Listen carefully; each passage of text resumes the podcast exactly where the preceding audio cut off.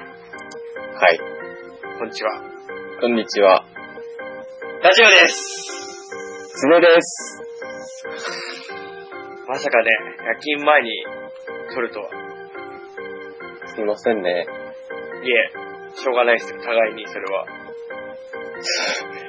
お互い仕事パで。パパそうですね。なかなかね、仕事が違いますからね、そこははい。しょうがないことだと思いますが。はい。まあ、やっていきますか。やっていきましょう。はもうさ、い。腹ペコだしさ、はい。腹ペコと寝お、まあ寝起きでもないけど、はい。無理やりエンジンかけてきて、何時起きですか12時ぐらいに起きてます。 ?12 時ぐらいですか飯食ってないですかもう、こう帰省するまではは、い。家でご飯食べるのやめようと思って。節約するのに。 え、家でた作った方が安いんじゃないですかあの、お家、なんか買いに行ってないのもあるんで、はい。食べ物もないんですけど、はい。なんですか、連休お金かかるんで、多分、はい。ここももう投資しないところかな、連休前は。連休明けにお金があるかどうかわかんない。大丈夫ですか大丈夫でしょうはい、じゃあ行きましょう本日、減額ペダントリー第14回ですね。はい、第14回です。早くももう14回ですよ。そうですね、意外と早いですね。 13の次14って不吉な数字が並びますね。 14も不吉なんだ。 4はやっぱり良くないよね、日本古来はから。ああ、良くないね。なんか、死みたいな。なんでし死ょみたいな。14はいい死みたいなね。いい。 じゃあいいのかね。じゃあいったね。じゃあいいの。ね本日、これで、テーマが、テーマは洗濯機でしたっけ あんなに拒んでたくせに、あんなに拒んでたじゃないですか。もうその件でね、立花さん怒ってるんじゃないかと思ってね、怒ってないでヒすよ、別に。ヤヒヤしてたんですなね。んでさ、ビビるわけ、僕に、そうやって。やめてもらえる、ビビるの。ビビるのやめてっていうのも、ビビらないで、僕を。何ビビってんのお怒ってないから。激おこプンプン丸かと思ってさ。 全然ムカチャッカファイヤーじゃないですよ、僕は。全然ムカチャッカファイヤー。おこでもない。おこですらない。おこですらないよ。ここですらない。 それはむしろこっちのテーマに、あーそんな難色を示すんだったら、僕が考えが間違っていたんだなって、反省すべき点だと思って言いました。そっか。別におこではないです。じゃあ今日は、えーっと、セですよね。セレスト大阪ですね。 そう、大阪ですか。ガンバじゃないですね。 J リーグのセレスト大阪ではなく、はい。何でしたっけ石油ですね。来ました。石油です。環境的なものが好きですね。しかし好きだね。しかし好きだ。うん。まあ、きっと洗濯機だったとしても環境問題に持ってこうとはしてたと思いますよ。わからないですけど。あ、そういうところも含めてね、選択っていうの。うん。かなとは思ったけど、石油です。はい。まあ、石油はね、よく聞く言葉ですよ。石の油とかいう石油ですが。そうですね。うん僕ら生きていく中では特に日本で生きていく以上は必要不可欠なものになりつつあるものでございますね。はい。石油。はい。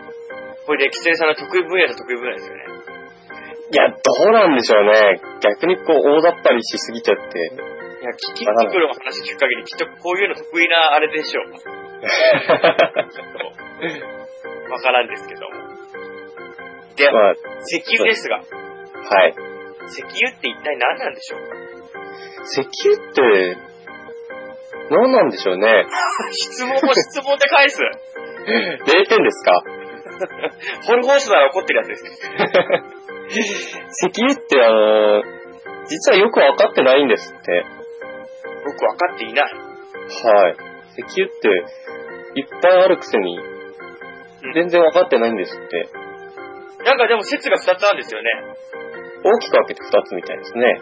有機起源説、もしくははい無機起源説。起源そう説。生物由来か、無生物由来か。つまりは、無機起源説っていうのは、何もないとこから生まれたもんだよっていう。そうですね。地球が生まれた時からそこになんかあったよっていう。そうですね。で、有機起源説っていうのが、なんかそういう生き物的な死骸がうんうん。長い間地下で変化してきたものだよっていうそうですね。説ですよね。そういう説です。どっちだと思います僕は有機起源説が有力じゃないかっていう話をよく聞きます。ああ、なんか学校でそういうのって習いました学校のことは覚えてないですね。覚えてないですか僕も、うん。そんなに、なんか石油の原料とかについてはわかんないですけど、うん。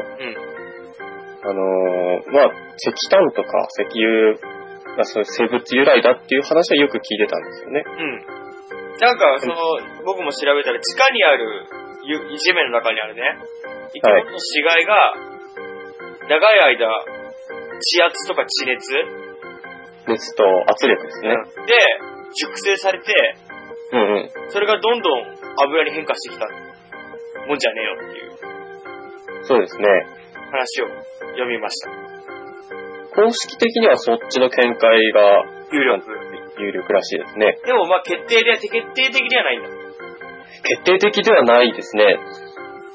あとなんか国によってもうんど、どっちが有力か違うみたいですよ。あ、地域によっちゃ、うちはそんな動物の死骸とかじゃマジないんでって言ってる。あの、ロシアとか東側諸国ですかうん。はい。っていうのは無期期限説が有力みたいです。へー。なるほどね。ヨーロッパとかアメリカとか、まあ、日本の西側諸国はうん。生物由来の方が有力なんですけど、まあ、未だにじゃあはっきりされてなくて、そうなんです。互いに、その説、大体大きな二つの説を、はい。じゃねえのっていうことを言ってるんですね。そうなんですよね。なるほど。つまりは地面の中にある油ですね。まあ、つまりはそうなんですよ。この油ってなん、なんなんですかこの油何でできてるんですか何でできてるかっていうのが、何、何の成分が入ってるんですか何の成分これ自体は、なんていうんですかね、炭素、炭化水素、炭水化物の、炭水化物。の複合体というか、炭水化物って我々が食べてるご飯とか、炭水化物じゃないか、炭化水素ですね。炭化水素ですね。はい。と混合物って言われてますよね。そうですね。炭素原子と水素原子が混ざってるようなもんで。はい。他にも硫黄酸素窒素なんかが入ってる油みたいなそうですね。話をよく聞きますわな。はい。というわ、うん、なんで、いまいちなん、どういうところで生まれてきたかはよくわかっていないけども、はい。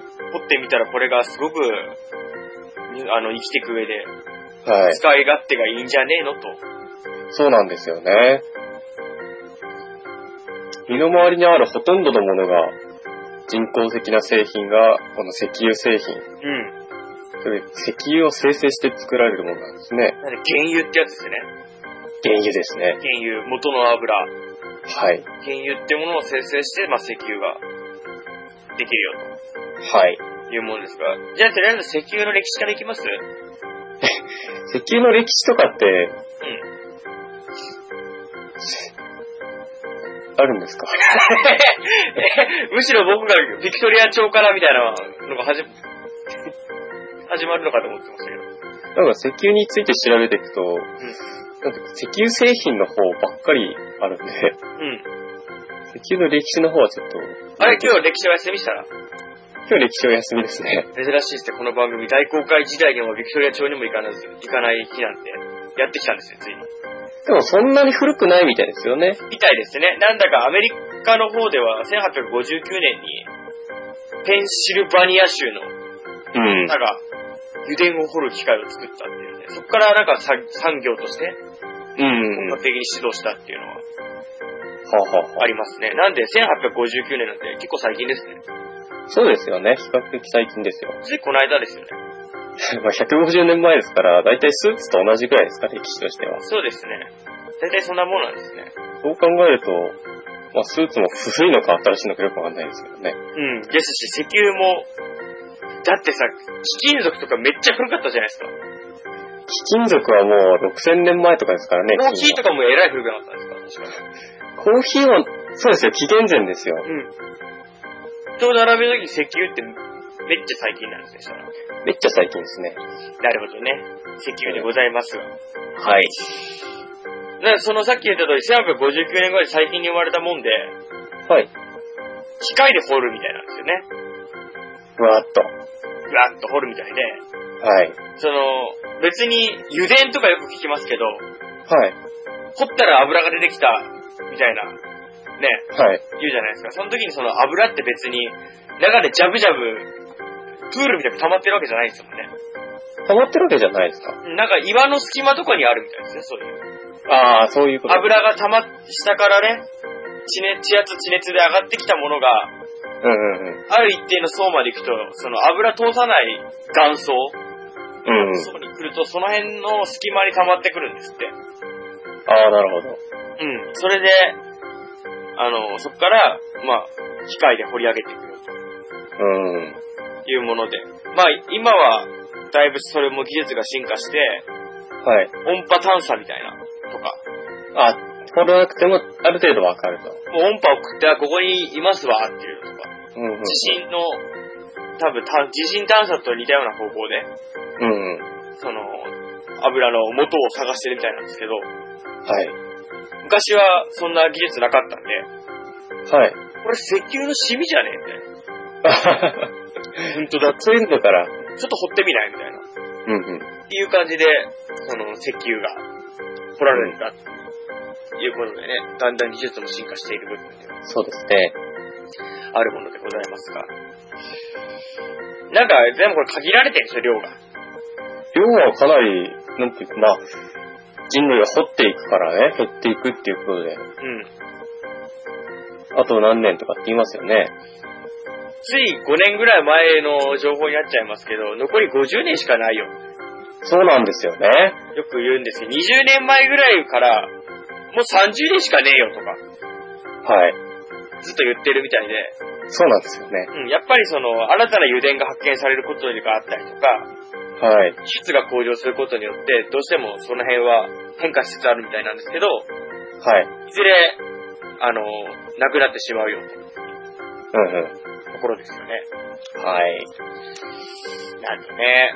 まあ、使っ、あんま使っちゃいけないもんなんだとは思いますけど、必要不可欠ですんですね。必要不可欠なんですよね。大体エネルギーが見つかってないというかね、それに代わるエネルギーがないっていうのがね、全く、もうあまりにも幅広く使いすぎてて、勝手がいいんですよな、それ。そうなんですよねう。ん。ただこの、石油が、もし生物由来だったら、確かにもう問題なんですけど、うん。もう何億年前の物質ですからね。うん。でそれがね。うん。はい。もし無機、無機物由来であれば、なんていうか、地球の内部から染み出してくるものなんで、うん。半永久的に掘れるっていうそういうことですよね。ことなんですよね。でそこがまたはっきり分かってない部分が、うん。不安を生むものだったりすそうるかもしれないですね。なんでこう分かれてるかっていうところに戻るんですけど、はい。あのー石油って、あの生物由来の成分が含まれてるんですけど、はい。まあ、でもその中に、その、非生物由来成分、生物が作れない成分ですね、はい。が含まれてるんですよ。ああ、なるほど。暗黒エネルギー的なものが まあまあまあ分かってないやつなんですね。だからその、生物、逆に言えば、その、生物由来主義というかね、そういう人たちにとっては、うん。生物にしか作れない成分が入ってるんだから、これは生物由来だと。うん。なるほど。うでも逆に非生物由来主義の人は、ん。生物には作れない成分が入ってるから、これは非生物由来だとああ、なるほどね。いうことになってるんですよ。さらにはその生物の部分でいうのまだ分かってない部分もたくさんあるんじゃねえのみたいな。まあそうなんでしょうね。生物があの、まあ藻を作る生物うん。あの微生物とか菌とか藻っていうのが最近発見されてるわけですから、はい。まあ完全にその、ないわけじゃないんですね。その生生物由来説が、うんは完全にゼロだっていうことはないんですけど、はい。僕はその、非生物由来説が有力じゃないかと思うんですよ。へえー、なるほどね。っていうのはですね、はい。あのー、な、なんだ、ヘリウムってあるじゃないですか。あの、声変わるようなヘリウそうムでが。す。声変わるやつです。はい。あの、風船浮かせたりするのに使うんですけど、はい。ヘリウムって、石油の副産物として出るんですよ。ああ、みたいですね。ヘリウムってあの、なんていうか、安定した、非常に安定した物質でうん。反応しないんですよ。科学的に。ヘあヘリウム自体が。そうですよ、ヘリウムが。うん。なんで、作ろうと思ってもじ人工的に作れないんですよ、ヘリウムって。なるほどね。生物ももちろんそうですけどね。はい。だからそう、しかもヘリウムってその、他にその石油と一緒にしか出ないんですよ、逆に。遺伝性でしたっけいわゆる。遺伝性うん。あじゃあ、連産性ね。連産品。そうです、そうです。まあ、その石油と本来全く関係ない物質なんですけど、んその石油と一緒に出るから、まあ、連鎖品っていうかもしれないですけど、うん。石油でしか取れずに、石油でしか一定の量を取ることができないそうなんですよ。ものなんですよね。はい。しかも、あの、全世界で、まあ、取れると。うん。で、全世界で石油のその成分っていうのはある程度一定してると。うん。変動がないんですよね、その中の、中のバランスは。はい。そういうもんですからね、どっちなのかなっていう部分ではありますが。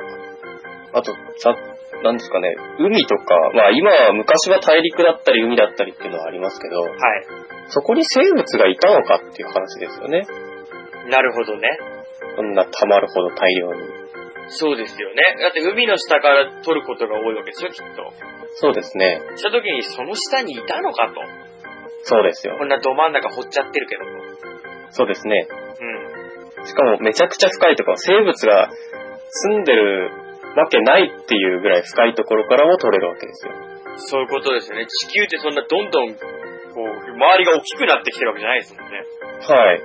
なんか、その辺も含めてやっぱり、うん、生物ではないのかなとは僕は思いますね。うん、なるほどね。確かにそう言われてみればね、深いところからって言った時に、じゃあなんで死骸がそんな深くに行けるのっていうそうですよね。ところは思いますよね。だって死骸が、プランクトンみたいな死骸、たまらないと思うんですよね。ああ、なるほどね。 う溜まってもそんな深く行って、ん。うん。地熱とか地圧で熟成されるほど深くいるのかっていうそうですよ。だって海って広いじゃないですか。規模の、死規ん模だかの、 らって、規模の大きい。う死んだからってん。集まるのかなとは思いますよね。うん、確かにね。はい。でだったらし、なんか、しかも地下に地中で埋まってるわけですからね。一箇所に死骸が固まってなんか岩とかに、みたいになるならわかるんですけど、うん。それが地中にあるっていうのはどうも納得いかないというかね。納得いかないところですね。ははあ、なるほどね。い。はい。確かにそうですよ。なんか、でも調べると、やっぱり、なんだろう、日本、日本語で書いてあるページはどうしてもそうなんですよ。多いですね。どあの、市街説が。う石油会社とか、なんか石油のん。ね、なんとか機構だとか、そういうのをうん。でいくと、市街説が前提でもう話が進んでますよね。そうですね。うん。まあ、なんでさっきも出てきましたけど、あのー連産品なんですよね、石油って。そうなんですよ。なんで、ほぼ一定の比率で、うんうん。石油の製品が取れるわけですね、同じ量から。うん。そうですね。なんで、その、原油ってさっき言いました、原油を生成するんですよね。はい。なんかガス抜いたり、水分飛ばしたりするんですかね。まあ、薬品除いたり、加えたりってことですか。うんっていうのをすることによってガソリンとか灯油とか軽油、重油、はい。さっき言ったヘリウムや、はい。っていうのが、一定の量だけそれを決まってんですよね。そうですね。何割何割何割何割って。そうです、そうです。などれか一つ多く作るっていうのはできないみたいですね。中でもやっぱガソリンと石油がたくさん取れるよっていうそうですね。ところみたいですからね。不思議なもんですよね。これは僕調べて知りましたもん。はい、そう生です。産品っていうもんなんだってああ。知らんかったもん。逆にガソリンとかだけ欲しいから作るってこともできないんですそういようことなんですよね。ね。だからガンプラを駄菓子屋でガンダムだけ欲しいのに、うん。なんかガンダムの偽物も買わされちゃうみたいなもんでしょ。 それはちょ っと違う。ガンダガムスタム ガンダムじゃなくてなんか、ガスタムっていうなんか、ガスタムガッツタムみたいなもん抱き合わせで交わされちゃうわけでしょ。いらない。でもありますよね、そういうことって。なんか、なんだろう。俺はこの、このカード1枚が欲しいのに、ああ、あデッキ1個買わなきゃいけないみたいな。ああ、確かに、そっちの方が分かりやすかったですわ。 僕の時代遅れのガンダム、ガンプラの抱き合わせ商法は、ちょっと伝わりにくかった ですわ。カードとかね、そういうものは確かにそうですね。そうですねう。一ん。つだけ作れないと。うんうんうん。確かに。うん。まあ、いいのか悪いのかわかんないですけどね。まあでも全てに使い道があるっていうのではいいんじゃないですか。その、そうですよね。必要、絶対にその体に有害で全く使い物にならないもんも一緒に出てくるよっていうのであれば、うん。しかもたくさん取れるよっていうんだったら、ちょっとね、いまいちかもしれないですけど、はい。確かに、あ、あもう今僕思いついた例えで、マグロとかも昔はトロとかしてたけど、はい。今食べてるっていう意味合いでは、うんうんうん。例たくさん。え例えとしてはいいかもと思ったけど、やっぱりなんでもな いです。やっぱなんでもないです。いや、でも、例えば、その、ね、経由にしたり、給油にしたり、うん。運輸したものでも、やっぱり昔は使い物にならなかったけど、んよくよく考えてみたらとか、うんまあ、技術の進歩で使えるようになったとかっていうのはあると思うんですよね。確かにね。それはあるかもしれないですね。でもジェットエンジンとかも取れるって言ってましたけど、ジェット機のない時代はきっとそうです、そうです。いらんっていう話ですよね。そしたらやっぱりトロみたいなものなのかもしれないですね。そういうことですね。はい。これは例えば、よしにしときましょう。一にしていきましょ続けましょう。はい。まあ、その石油ですが、日本でも取れるみたいですもんね。う。日本でもわずかばかりは取れるんですね。日本でも、それこそ歴史ありますけど、1888年、はい。新潟うん。の会社有限、有限責責任日本石油会社、責任日本石油会社へえ、なんか不思議な名前。が機械掘りを成功させて、はい。日本でも石油産業が始まりましたよっていうので。はいはいはい。うん、今だったら新潟、秋田、あと北海道も取れるみたいですね。北海道、まあ、ありますもんね、石炭の炭鉱なんていうのも。そうですよ、石炭なんていうのも似たようなもんでしょ、きっと。はい。石炭の歴史があったら、そうですね。夕張の方の。うんうんうん。9割はちょっと、石割は炭って何なの石炭もその、よくわかってないんですよ。石炭もその、炭でしょ石の炭なんですけど、うん。あの、やっぱり、無機物の人たちからすれば、その石油が固まったものだっていう。あ有機物だとやっぱり生物とか木のあ。うん。化石だとかっていうんですけども。あそれが石に吸い付いてるってこといや、なんだろうね、木がやっぱ石化しちゃったりっていうことなんじゃないですかあ、石化した。そうです、そうです。化石ではなく石化。まあ、木の化石ともまた、なんか違うんですよね。やっぱり、そういう石油関係のうん。影響を受けて石化した物質が石炭なのかもしれないですね。なんで、全く無意味な存在ではないんですね。全く関係のない存在ではないんだ。石油と石炭っていう結びつきがそうですね。あるものですね。詳しいことはやっぱり分かってないんですよね。すごいよね。詳しいこと分かってないっていうの。そうですよね。めちゃくちゃ使われてるのに、その期限とか、どれくらい、あとどれぐらいあるのかとか、どこから来るのかっていうのは全然分かってないんですよね。 人間ってすごいよね。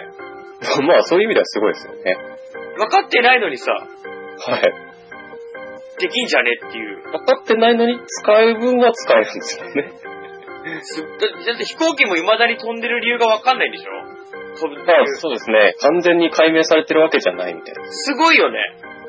そうですよ。すごいですよね。飛行機なんて、今までパソコンってか、スーパーコンピューターとかで解析できそうなもんなんですけど、分かってないでしょそもそも分かってないから、やっぱり試作機を作って、飛ばさないことには分からないんです よ。今でも。すごいよね、その感じ。すごいですよね。なんでっていう。面白いもんですわ。本当にそうです。そこまで考えちゃうと、やっぱり違う分野になっちゃうんでしょうね。うん。そういう時にやっぱり我々、うん、が兵力を発揮して、学力をね、世界第一の科学者なんかにもね、発揮してもらう。発揮してもらえる。みんなやっとるんじゃ ないのそれもそういうのを、そういう力でみんな上がって、のし上がってってんじゃないのこれ。そうですねうん。形は違えばそういうことでしょうね。うん。きっと。ね、名前をつけてないだけで、名前はつける、名前はつけるとしたら学園文が。化ペイ力になっちゃうんですけどね。まあ、それで日本でも取れるよっていうところで、はい。取れるけど、まあ、はい日本って輸入大好きなんで、そうですね。あのーもうほとんど99.6%は輸入してるよ。あ、そこまで輸入してるんですか。ほとんど輸入。は日。本でも1年かけて取った石油は、はい。 1日分ぐらいしかないんですって。1え、一日で消えちゃうの日で消えちゃうんですって。それは、すごいね。一生懸命取っても、1年かけて取ってうも、ん1。日しか持たないよって。 えー、それは、なんていうか、国際的にどうなんだろうっていうことでございますけどね。まあでも割り箸もそうでしたもんね。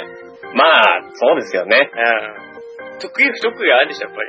うんうんうん。適した、あの、国が。確かに無理して取ったってね、価格が高くなるだけですからね。なんで、このやつも、まあ、それで飯食ってる人たちもいるから何とも言えないですけど、うまあまあまあ、そうですけど。ん。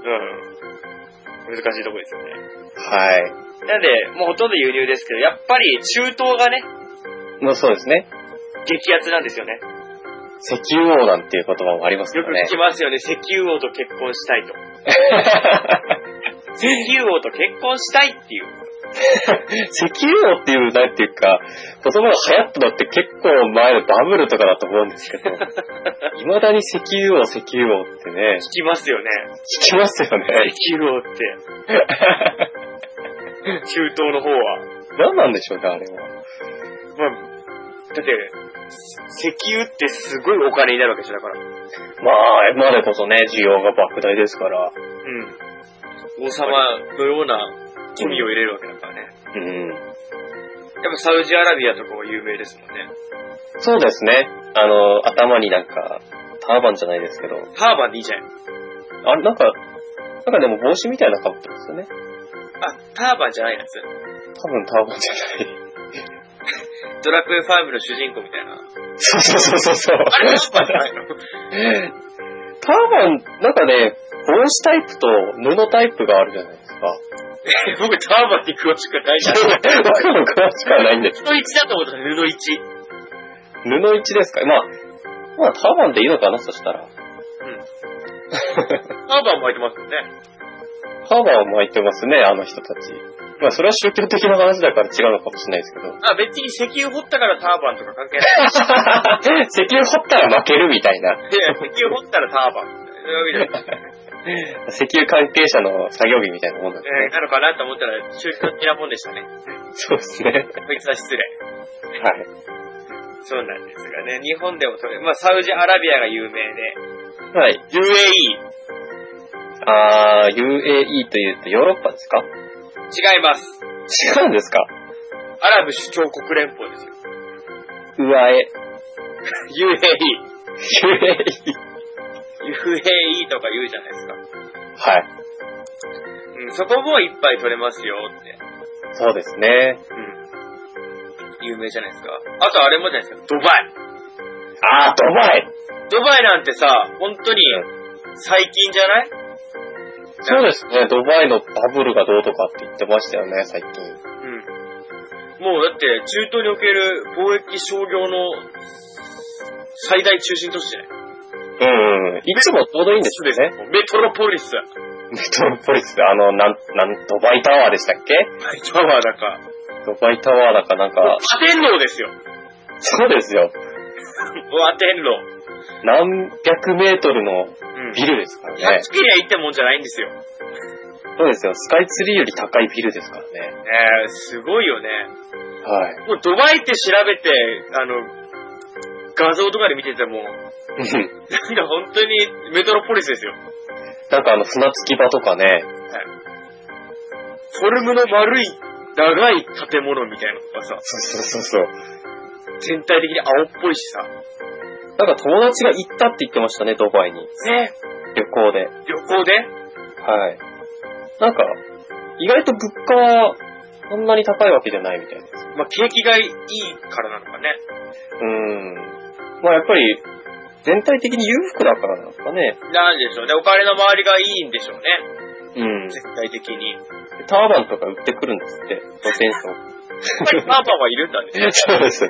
パーパンは。別に石油じゃなくてもいいみたいですね。ターバンなんか、やたら買っ進んちでゃるってもいいのかね。多分。多分買っちゃってもいいのかな。ターバン友達買っちゃったらしいですよ。ター そう。バンターバンってでもいつかぶるんだろうね。そう、で、買っちゃったんですけど、結局その、一瞬だけつけて、もう、ただの布だっつって。過ぎてみりゃただの布と。ただの布ですよ。確かにね。日本帰ってきてもターバンつける機会なさそうですもんね。そうでそしすた。ら、あの、本格インドカレー屋さんに行った時にちょっと雰囲気で、雰囲気で持ってって入っちゃう。つつかぶるっていうのは、あれって結構、な、なんか、長いんじゃなかったでしたっ多分巻き巻きしてから長いんじゃないのかな。け持ち運びしにくそうですよね。ううん。すごいですね。ドバイ行ってみたいですね。ん。どこ行ってみたいですね。で世界最大規模のショッピングモールもあるらしいですよ。そうなんですか。世界最大のテーマパークもあるらしいですよ。え、東京ディズニーなんとかじゃなくて、東京ディズニーなんちゃらなんてもう正直言ってしょぼいんじゃないですか。しょぼいですか鼻くそみたいなもんですか鼻、まあ人によっちゃ鼻くそがしょぼくない人もいるかもしれないけどだって、あの、ドバイランドっていうらしいですけど、あ、はい。あの、ウォルト・ディズニー・ワールド・リゾートえ、なんか、上位を言ってるね。うの、んディズニーランドのもうだからホームグラウンドみたいなもんでしょ。うん。すごいね。ウォルト・ディズニー・ワールド・リゾートうんうん。の倍あるらしいですよ。倍あるのさあ、倍あるの倍だって。すごいね。倍あるらしいですよ。それはすごいね。 30億平米。億平米 聞いたことない単位だけど。 30億平米ですって。だって東京のね、ディズニーランドで一週間はいないと堪能しきれないとかってよく言うじゃないですか。はい。倍もあったらね、二週間じゃ足りないんじゃないですか。もうすぐしかないよね。住みたくなっちゃうね、好きな人は。老後はそこに住むぐらいですよね、きっと。一年ぐらいで溶けそうですけど。チキン。だって遊園地、ホテル、スキー場、映画館、スキー場もあんの博物館。おまあ予い。定らしいですけどね、まだ。あ、新茶を抑えていってもね、なるほどね。建設中の部分が多いみたいで。ええなので、とりあえずがっちり敷地は確保しての。で、今、相撲の土俵になってるんですよね。その土俵にはなってないと思い ます。そうですか。それで建設が完成するまでの間、相撲取りじゃないですよね。相撲相撲じゃないですか。うん。それで置いとこうって感じで。相撲ではないですけど、あの、タイガー・ウッズがプロデュースしてるゴルフ施設みたいなのがあるみたいですよ。 あ、そうなんだ。似たようなもんじゃないですか。まあ、だから、あながち間違っちゃい ない。うん。レゴのテーマパークとかもできるらしいですよ。え、レゴレゴランド。いへえ、レゴで作ったトイレとか。や、まあ、に近いものはあるでしょう けど。でしょうけど、隙間とかに汚れがこびついす、すべてがレゴではないと思いますよ。て。 別に。うそうなんだね。ん。ちょっと残念です。ちょっとね、僕らのイメージとはそこまで、書かれる部分もあるとは思いますけどね。だとしても、はい。ドバイランド。ぜひともドバイランド。あれ、今日のテーマってドバイランドでしたっけドバイランドじゃないですよ。石油ですよ。いや、まあ、あながち無関係じゃないですけどね、ド バイの繁栄会も。やっぱりなんか夢がある場所に引きつけられちゃうよね。確かに夢はありますよね。うん、そういう石油王的なものはね。だってサウジアラビアとかなんて裕福だから、うん。あの、税金ただ、医療費ただみたいな。税金ただってよ、すごくないですかすごいですよ。何で飯食ってくんですかお医者さんとか。まあ、なんか王様がやっちゃうんじゃないですか、石油王が。石油王やっちゃうんですかね石油がやっちゃうんですよ。いいよって。うん。そんなの で、こっち抑えておくからやってやってみたいな。市民からむし、むさぼる必要ないよと。うん。すごいね。すごいよね。税金かかんないという時点でもうすごいですよね。うん。毎日、毎月、毎月、明細見るたびに、がっつり、もう、市 民税ががっつりと思いながら。ねえ。だって住むだけで金かかる、なんか市民なんか、何、重量、住民税とかさ、そうですよ。大きいですよ。どうにかなんないですそかうないですか石油掘って僕の方が負担してくださいよ。何所得税って。お金稼いでるとかなんで取るの意味がわかんないですよね。稼いでるそばから持っていく意味がわからない。なんだろう、所得税って。で、所得税。むちゃくちゃですよね。ねえ。もちろんその他酒税だとタバコ税だってもう僕はおかしいとは思いますよ、そら。うまあ、まあでも税金っていうのは基本的に何にかけてもいいんですよ。例えば、まあ空気税みたいなもんつってね。まあ、じ吸ってるうちから税金を上げるっていうのも、まあそんなのでも構わないぐらいのもんですからね。自由なんですけど、まあやっぱりその、嗜好品とかなんていうのはかけやすいですよね。ないから死ぬわけじゃないとかって。そこだね、きっと。でも所得税はおかしいでしょ。そうだよね。だからさ、働いてない、所得のない人は所得税を納めなくていいんでしょ。まあまあそうですけどね。ひどいよね。ひどいよね。取り引きだよね。本当ですよ。どうにかしてくださいよ。石油見つけるしかないですよ、これは。こいつはもうそうですね、北海道は裕仏の方で出るんで、窮屈なので出るみたいですけどね。ちょっと裕仏の近くに住んで、はい。ないです ね。まあ、石油じゃなくてもちょっと掘って出てくるのがいいですよね。まあ、そででもも、、銀でも。まあ、銀、なんでも、金でも銀でもなんでもいいんですけど、全然石油が、あの、無機物由来だとすると、うん。どこ掘っても出るっていうんですよ。そういうことですよね。だから湧き出してくるから。マントルで、あの、地球の核で合成されてくるんで、うん。うん。あと湧いてくるの、出て、浮いてくるのを待つだけって話なんですよね。うん。うん。どこ掘っても出てくるらしいですよ。うそういうことですよね。ん。どこ掘れワンワンですよ。そういうことですよ。だって、結局さ、世界中で取れてるわけでしょうん。その他の、さっき、もう何回も言ったように貴金属なんて取れる場所が決まってたわけじゃないですか。かなりロシアとかブラジルに、見られてたわけで、そうですそ。れと違ってどこ行っても掘れるもんなんですから、うん。もう掘るしかないっすよ。うちの、うちの裏とかで。うん。 うちの裏、実家の裏とかで掘るしかない。とかで、機械入れてね、うん。掘るしかないよね。喋るかみたいなね。喋る。まあ、スコップだね。スコップなんだね、そこは。がまだないから。うん。徐々にね、徐々に 利益が出てきたら。届かなくなってきたら、ボーリングみたいなやつでね、うんやるしかなどい。れくらいの深さなんですかね、石油って。どれぐらいなんでしょうちょっとやっぱり、海、海を越えて岩盤に達して、さらに掘るわけですからね。どれぐらいの深さなんでしょうね。相当深いでしょうね、でも。うん。まあ、出てくる、出てくるとこは出てくるけど、やうん。っぱ掘らなきゃ出てこないっていうところは、深いんでしょうね。どれぐらい本だろうね。ね全然調べてなかったさ、どれぐらい、どれぐらい掘ったら出てくるのかに関しては。え。 な、20キロぐらいですかね。 20キロももっとえー、どれぐらいなんだろう全然想像つかないね。うん。だってまず海が深いじゃん。まあまあ、海も深いですす よ。ごく頭の 悪い。海って深いじゃん、めっちゃ。海って深いですけど。そっから、地面まで行ってからまた掘るわけでしょそうですね。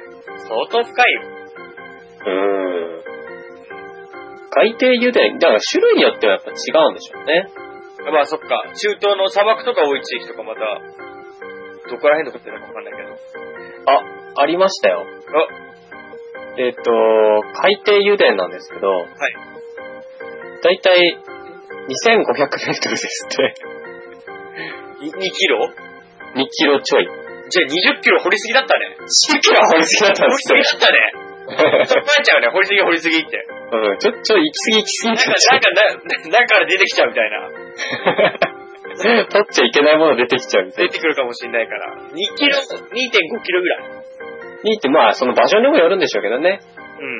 でもまあ深いから2キロって。うん。ちょっと、うちじゃ掘れないですね。 ちょっと掘れないね。うんこ。れって2メートルだもんね。掘れてまあ2メートルですよ。 2メートル掘れたらだいぶテンション高いと思いますよ。公園の砂場とかでも。砂場ですね。確かに。なるほどね。やっぱりじゃあ、ちょっと、いざ石油を掘ると言っても、そんなだけできることではないですね。そうなんですね。なるほど。そんなわけでね、じゃあ石油って何に使ってるのかってとこですよ。はい。いよいよはい。何に使ってるでしょうもう身の回りにある人工製品ほとんど石油つってもいいぐらいじゃないですか。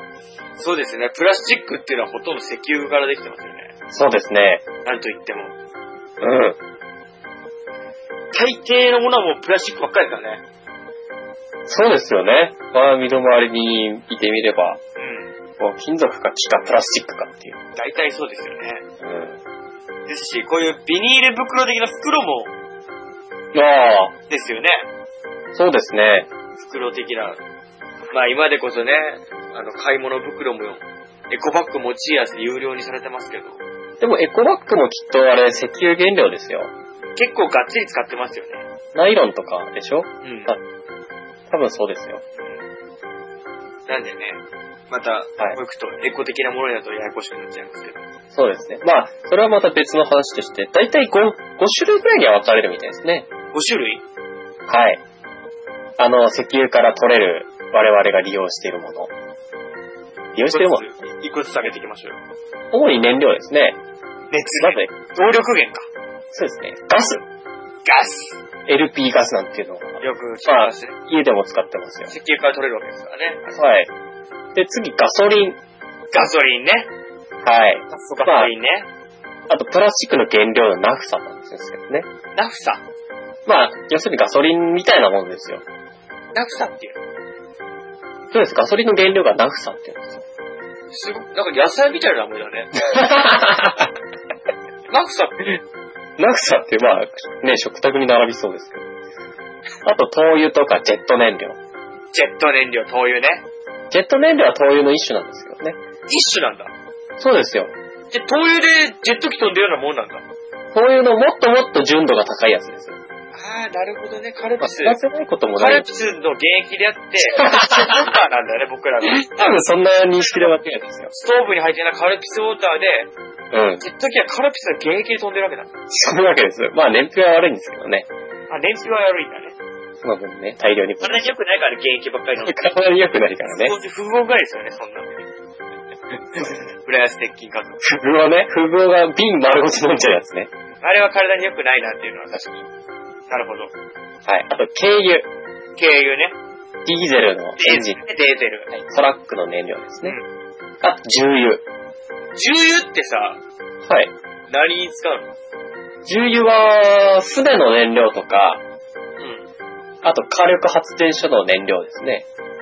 あ、火力発電所って重油燃やしてんだ。そうです。ガスタービンエンジンって言って、ガスタービンエンジン。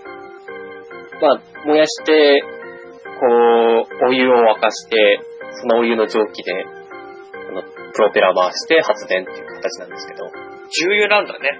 重油なんですね。タンカーとか、うん。そういうでかいものは重油です。なるほど。あとアスファルトですね。アスファルトね。この辺に地面にあるやつ、あれ重油なん重油の一種なんですよ。あ、重油の一種でアスファルト。へえ。そうです。重油のカスみたいなもんですよ。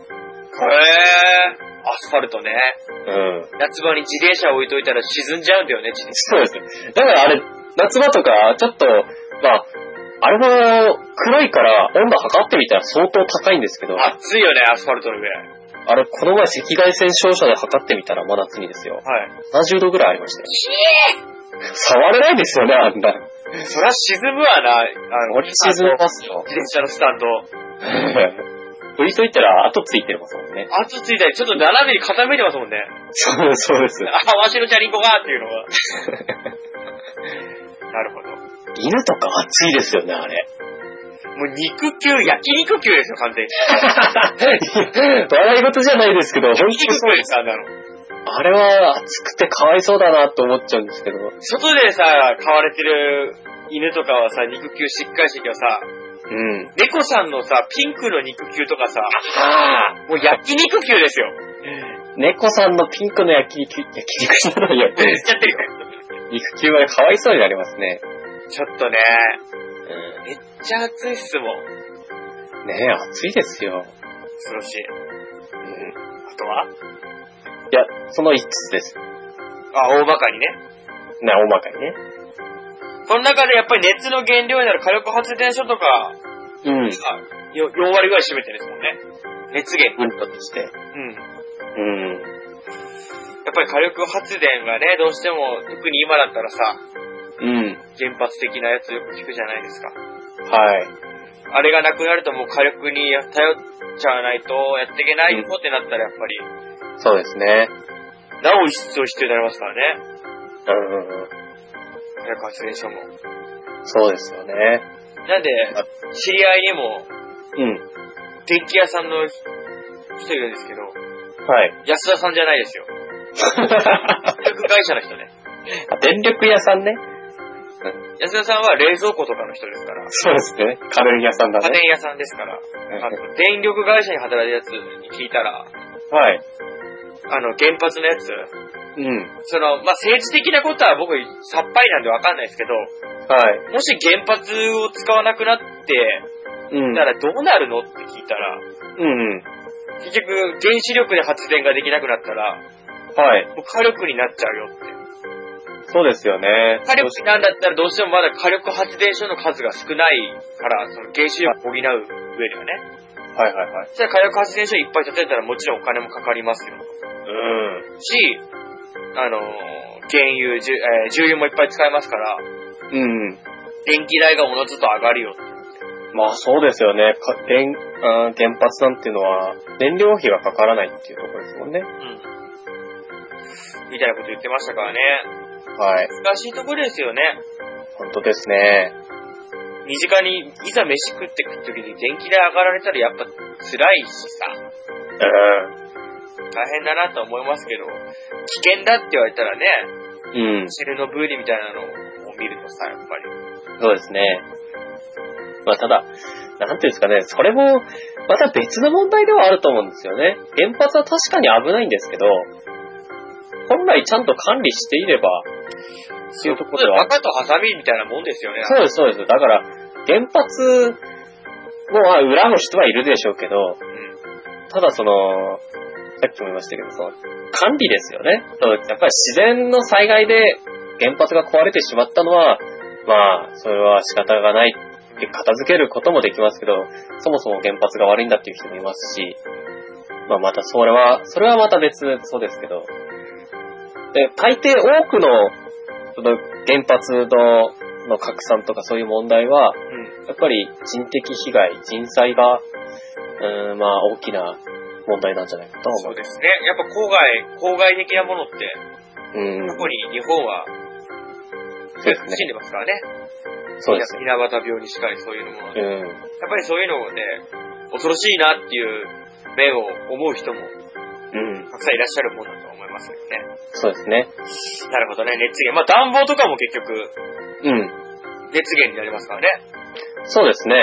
暖房も大きなところでは未だに重油のボイラー焚いてたりします。です。工場とかなんてね、す。うん、うん。主にね。多いですからね。はい。あとコンロとかも、ガスコン LP、ロ LP のガスコンロなんて。そうですね。うん。ちょっとなんか、外で飯食おうなと思ってね、キャンプとかでしてさ。うん。使えますからね。そうですよ。今、ないと、うん。まあ、それもね、釣られて値上がりするわけですからね。確かにね。うん使え、使ってますわな。だから、そう、うん。そう考えるとガソリンとかだけじゃなくて化学製品、プラスチックなんかも値上がりするんですね。そうなるよね。だから簡単にもうコンビニのお弁当の値上がりだって考えられるわけでさ。ねそうですよね。お風呂料金だって値上がりするわけでしょそうですよ。洗剤とかもね。そうですよ。何かとかかっちゃうわけですよ。うん。なるほどね。まあ熱源が4割占めてますよ。で、もう4割が動力源、さっき言ったガソリンとかね、車飛行機ね、うん。ジェット機しかりね、何でもそうですが、使われてますよ。はい。あれ、軽油で走るじゃなくて、なんかそのサラダ油とかで走る車とかありますよね。あ鉄腕ダッシュで見ましたけど。ー。なんか、ホンダの株あるじゃないですか。スーパーカブはスーパー株。い。あれは、なんかサラダ油でも走るみたいな。いや、違うか。スーパーカブって本当にスーパーだよね。さすがにそれはね、オイルか、オイルにした時でも走るみたいなことは聞いたことあります。スーパーカブってスーパーすぎませんスーパーカブは、まあ、当時からめちゃくちゃすごいですよ ね。なんで凍ったやつはお湯かけたら走るのあれ。すごいよね。すごいですよガ。ッチガチにコテリを追いかけたら復活するって、あれ、すごいさ、めっちゃ走るしさ、ねめっちゃ走りますよね。え、燃費リッター80キロとかですすごいっすよね、ス ーパー。カルティウスなんて目じゃないです。目じゃないですからね。なるほどね。で、やっぱ原料ね、多いのが、はい。ですね。プラスチックに始まり、化学繊維、衣類とかもだからそうですよね。うん。化学繊維使われてるものたくさんありますし、はい。あとタイヤとかもそうじゃないですか、ゴム製品ね。ゴムは。天然ゴムっていうのもありますけど、うん。合成ゴムなんていうのは、今なら多いんじゃないですかね、合成ゴム。うん、いわゆる黒いゴムですね。うん。タイヤとか。消しゴムとかね。消しゴムもなんですかあれ消しゴムは黒くないですけど。黒い消しゴムもあるけど。まあまあまあ。でも、あれも石油製品じゃないですかあ、なるほどね。はい。結構使ってるわけですよね。使ってるんですうね。ん。では、ここで問題です。はい。日本人、はい。石油の使いっぷりクイズです。はい。日本人は、年間、はい。どれぐらい石油を使っているでしょうリットルでお答えください。どれ、年間年間。ええ人って言ってもね、家庭に広がり、まあ企業もありますし。ー。あ、そういうことね。平均して一人当たりと。あ、いいですよ、統計で。全部合わせて。え、全、全部でなんでえー全部でもいいし、う一ん人でもいいよ。どっちがいいじゃあ、じゃあ一人、一一人。人当たりじゃどれぐらい使うことになってるでしょうえー、まあ北海道の家にね、あのー、暖房用じゃないですけど、うん。石油うん。のそういうタンクってあるじゃないですか。うん。あんまりまあ馴染みない人もいると思うんですけそうですね。まあ結構多いですよね。ど、あれ大体、一冬に2回ぐらい入れ替えるんですけど、入れるっていうよりあれがかかるらしいんだよね。まあね、うん。まああれ大体200から300リットルぐらいなんで、うん。まあ、平均したら、全国平均したら、まあ使わないとこもあるんですけど、500リットルぐらいじゃないですかね。年間。はい。年間500リットル。はい。僕1日計算してましたわ。マジでどうなんのえー、っと、500リットルじゃ少ないかもね。少ないですかはだいたい1日ですよ。い。 1日6リッター使ってます。 1日6リットルうん。ってことはだ。 2100、2200リッターぐらい使ってますね。そうですよね。うん。少なくともそれくらいは使ってますよ。うん。 2200ですか年間。うん。リットル。うん。すごい使ってますね。使ってんだよ。だから、人口でいくと、はい。日当たり、77万キロ、 77万キロリッうん、リットル。トルうん。全、全員でね。え全員で1日使うの。ー、77キロリットル。 77万キロ。 7万キロすごいね。なんで、年間全員、日本日本人全員で、うん。 2億8000万キロリットルですよ。 2億8000万キロ。もう、ゴーヒロミの世界ですよね。2億8000万の瞳。もう、ピンとこないですよね。全然。ですね。全くピンとこないですよ。まあなんで、大体日本人一人当たり、牛乳6本分ぐらいは1日使あってる計算になります。あ、そうなんですね。使ってんですね。ねすごいもんですよ。これね、して、まあ使ってるって言っててさ、さっきもね、はい運んでんですわ。基本的ああ、そうですよね。に持ってくんですけど、はい。もう原油タンカーに僕は結構虜になってるんですよね。原油ペタン原カ油ー、を運ぶタンカタンカーマニアですかー。いや、タンカーを調べたら、うタンカーすげえなって。ん。タンカー好きになっちゃったんですねタ。ンカーに魅力的、魅力を感じてるんですけど。何が好きなんですかもうタンカーについて調べたんですよ。はい。原油タンカーについて。はい。まずね、はい。どれぐらいの大きさだと思います重さ。重さうん。タンカー自体。ええー。20万キロ。キログラム。はい。 20万キロ。あ、それだったら2000キロ、2000トンだもんな。全然違う。20万キロ。20万キロって20トン。うん、20トンだね。 全然じゃないですか。いや、だからさ。豚ですよ。 20万トン正解え、本当に !20 万から30万と。おすごい僕すごいでかいんすよ。でかい。自分で言ったけど全く想像がつかないという。 20万トンですよ。 20万トン小錦、200人ぐらいですよ。小錦200人じゃないと思うんですけど。 200万人か。 200万ですよね、さすがに。にいや20万か。本ですから。小錦どんだけ重いんだって話ですよね。 200万だね、小錦だと。え、何相撲さん100キロ、100キロの、いや軽自動車がはい。 200万台ですよね。えー、それが一つ、あ、じゃあ単20万台か。1、1、1トンですから、軽自動車大体。あ一トンにすると20万台うん。 ?20 万台すごいね。めっちゃでかいですよ。めっちゃでかいよ。全長どれぐらいあると思います全長か。朝。あ、 200メートルぐらいですかね。近いけどもうちょいあるね。もうちろんある。300。そうです。えー、300もあるの100以上ありますね、大体。え長いー、もう、走れるじゃん。走れますよ。走るどころか、フッねト。サルコートめっちゃ作れますよ。そうですよね。う何でもござれですよ。ん。ラウンドワンですよ。タンカーの上はラウンドワンですよ、もう。できますね、完全に。でかいし、長いのさ。ねえ、でかいんだね。ほいでね、うん。船底。はい。まあ、おおそらくお腹のとこになりますわな。はい。まあバスト。一番上の高いとこ。はい。あれ何メーターあると思いますまあ、300でしょ、横がね。 ?300 ですよ。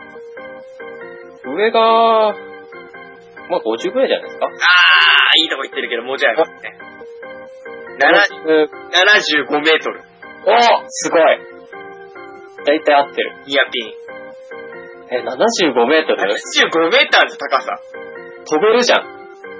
飛べますよ飛んで死ねるよ。ビューにしたうら、ん。 22階建て。 22階22階建て。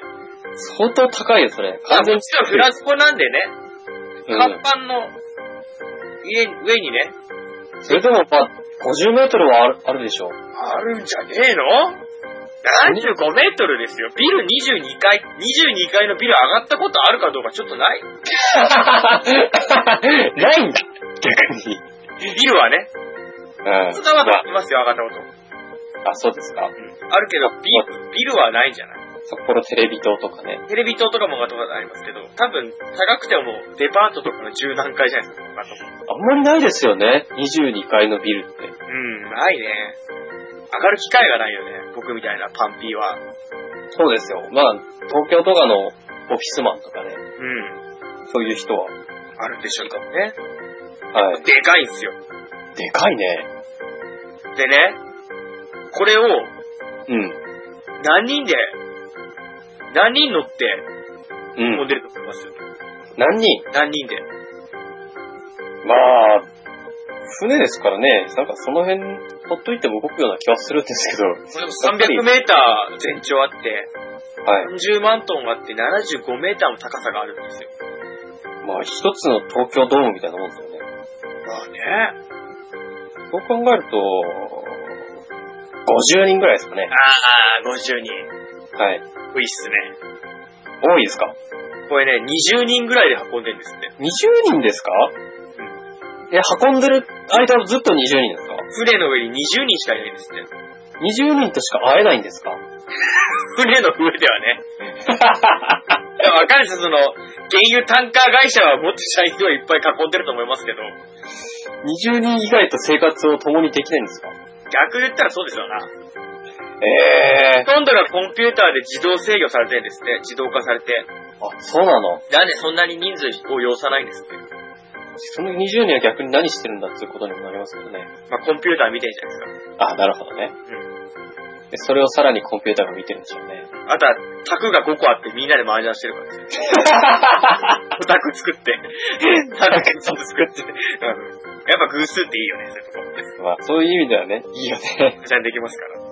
でそれってでも、休憩要因なしで常にフル稼働しなきゃいけないですけど。あ、バージャーに関してはね。そうそうそうそう。それに関しては。 すでに船の上でバージャーしてるわけじゃないと思います。別に。あ、なんか3とか田村100ぐらいかもしれないです。100は。そうなんだ。あ、逆にね、なのでね、でかいし長いし賢いんですよ。賢いんだね。う3ん。択しかないっていうあたりが賢いですよ ね。話を聞いていたのかな、君は。麻雀の話は僕らの虚言ですからね、あくま で。そうじゃねっていう勝手な、うがった、大体、中東の船だから ね。言っとくけどそう、そうでしたね。うんそれは残念です。まあでね、ほいでね、まあ、さっきもアスファルトが熱いって言ったじゃないですか。はい。で、船の甲板っていうんですかはい。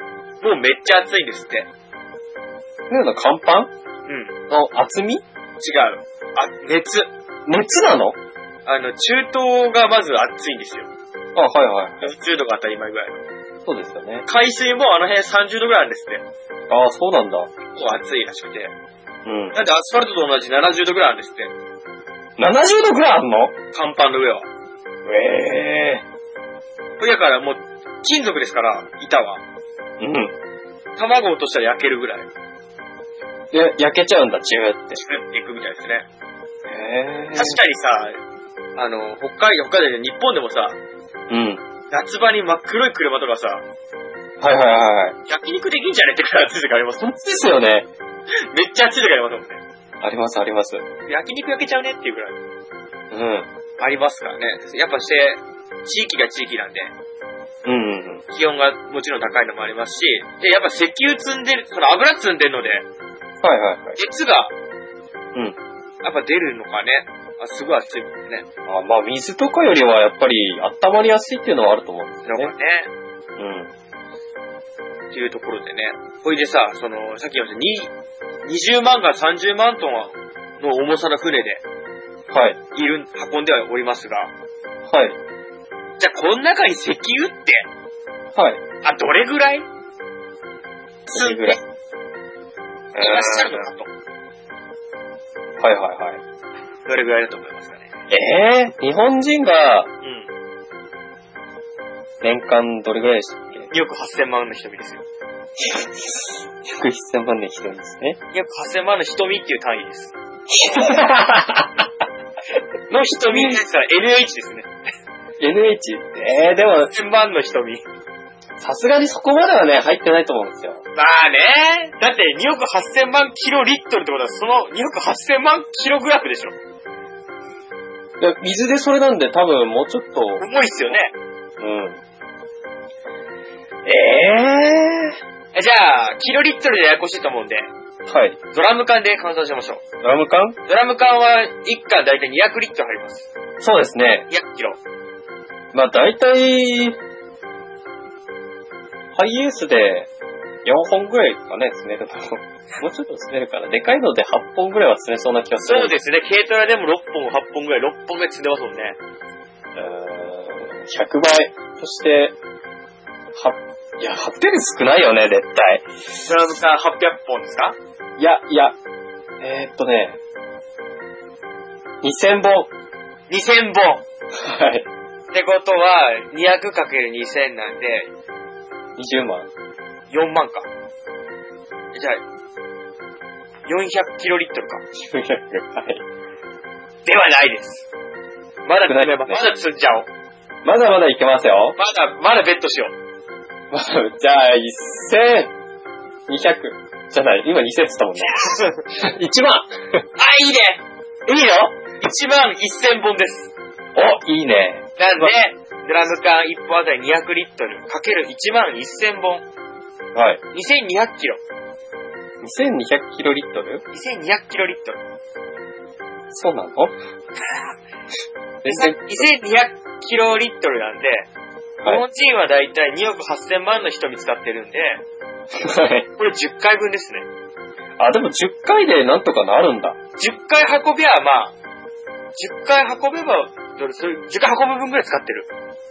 あー、10か、5分ぐらいね。多いのか少ないのかわかんないですよね。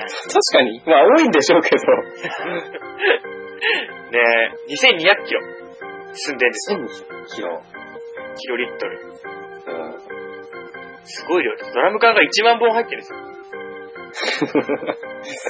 1万本ですかちょドラム、っと調べてみたんですけど、はい。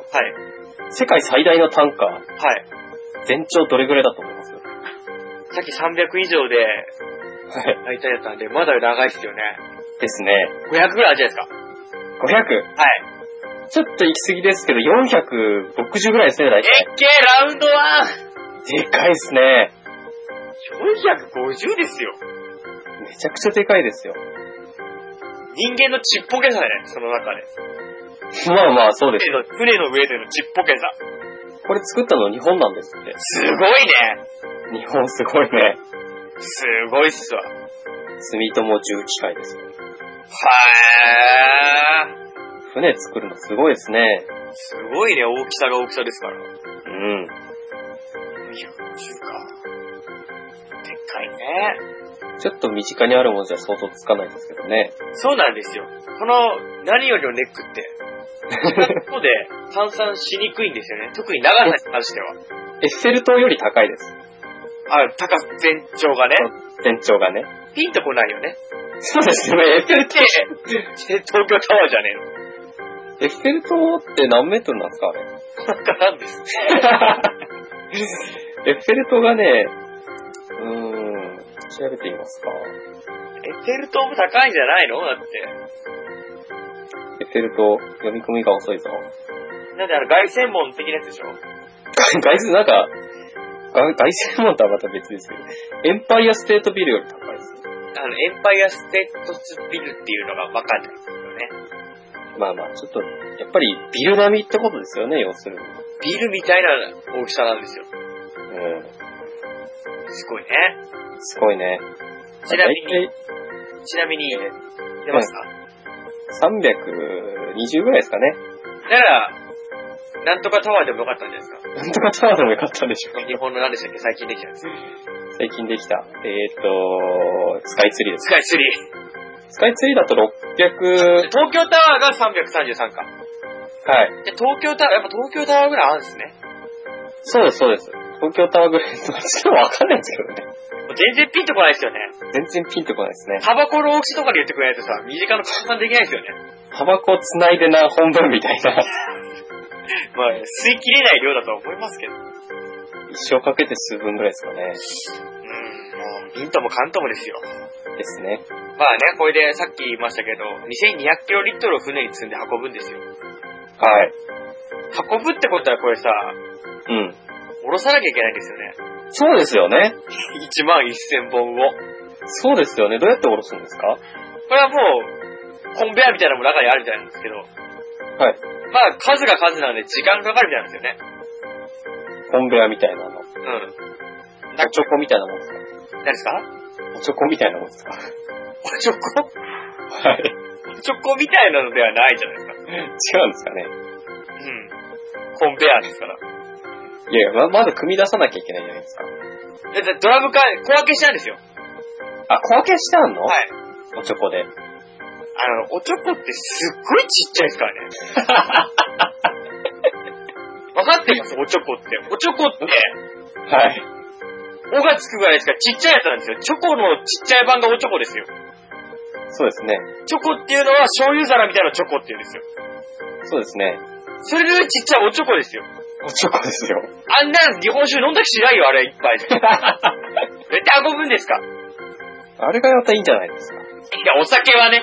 酒はそうだ。グイッはい。と。グイッと飲むのがいいんですよ、あれね。そうなんですね。う原因は違うんですかん。違い ます。まあ、なんで小分けしてはいるみたいですよね。はい。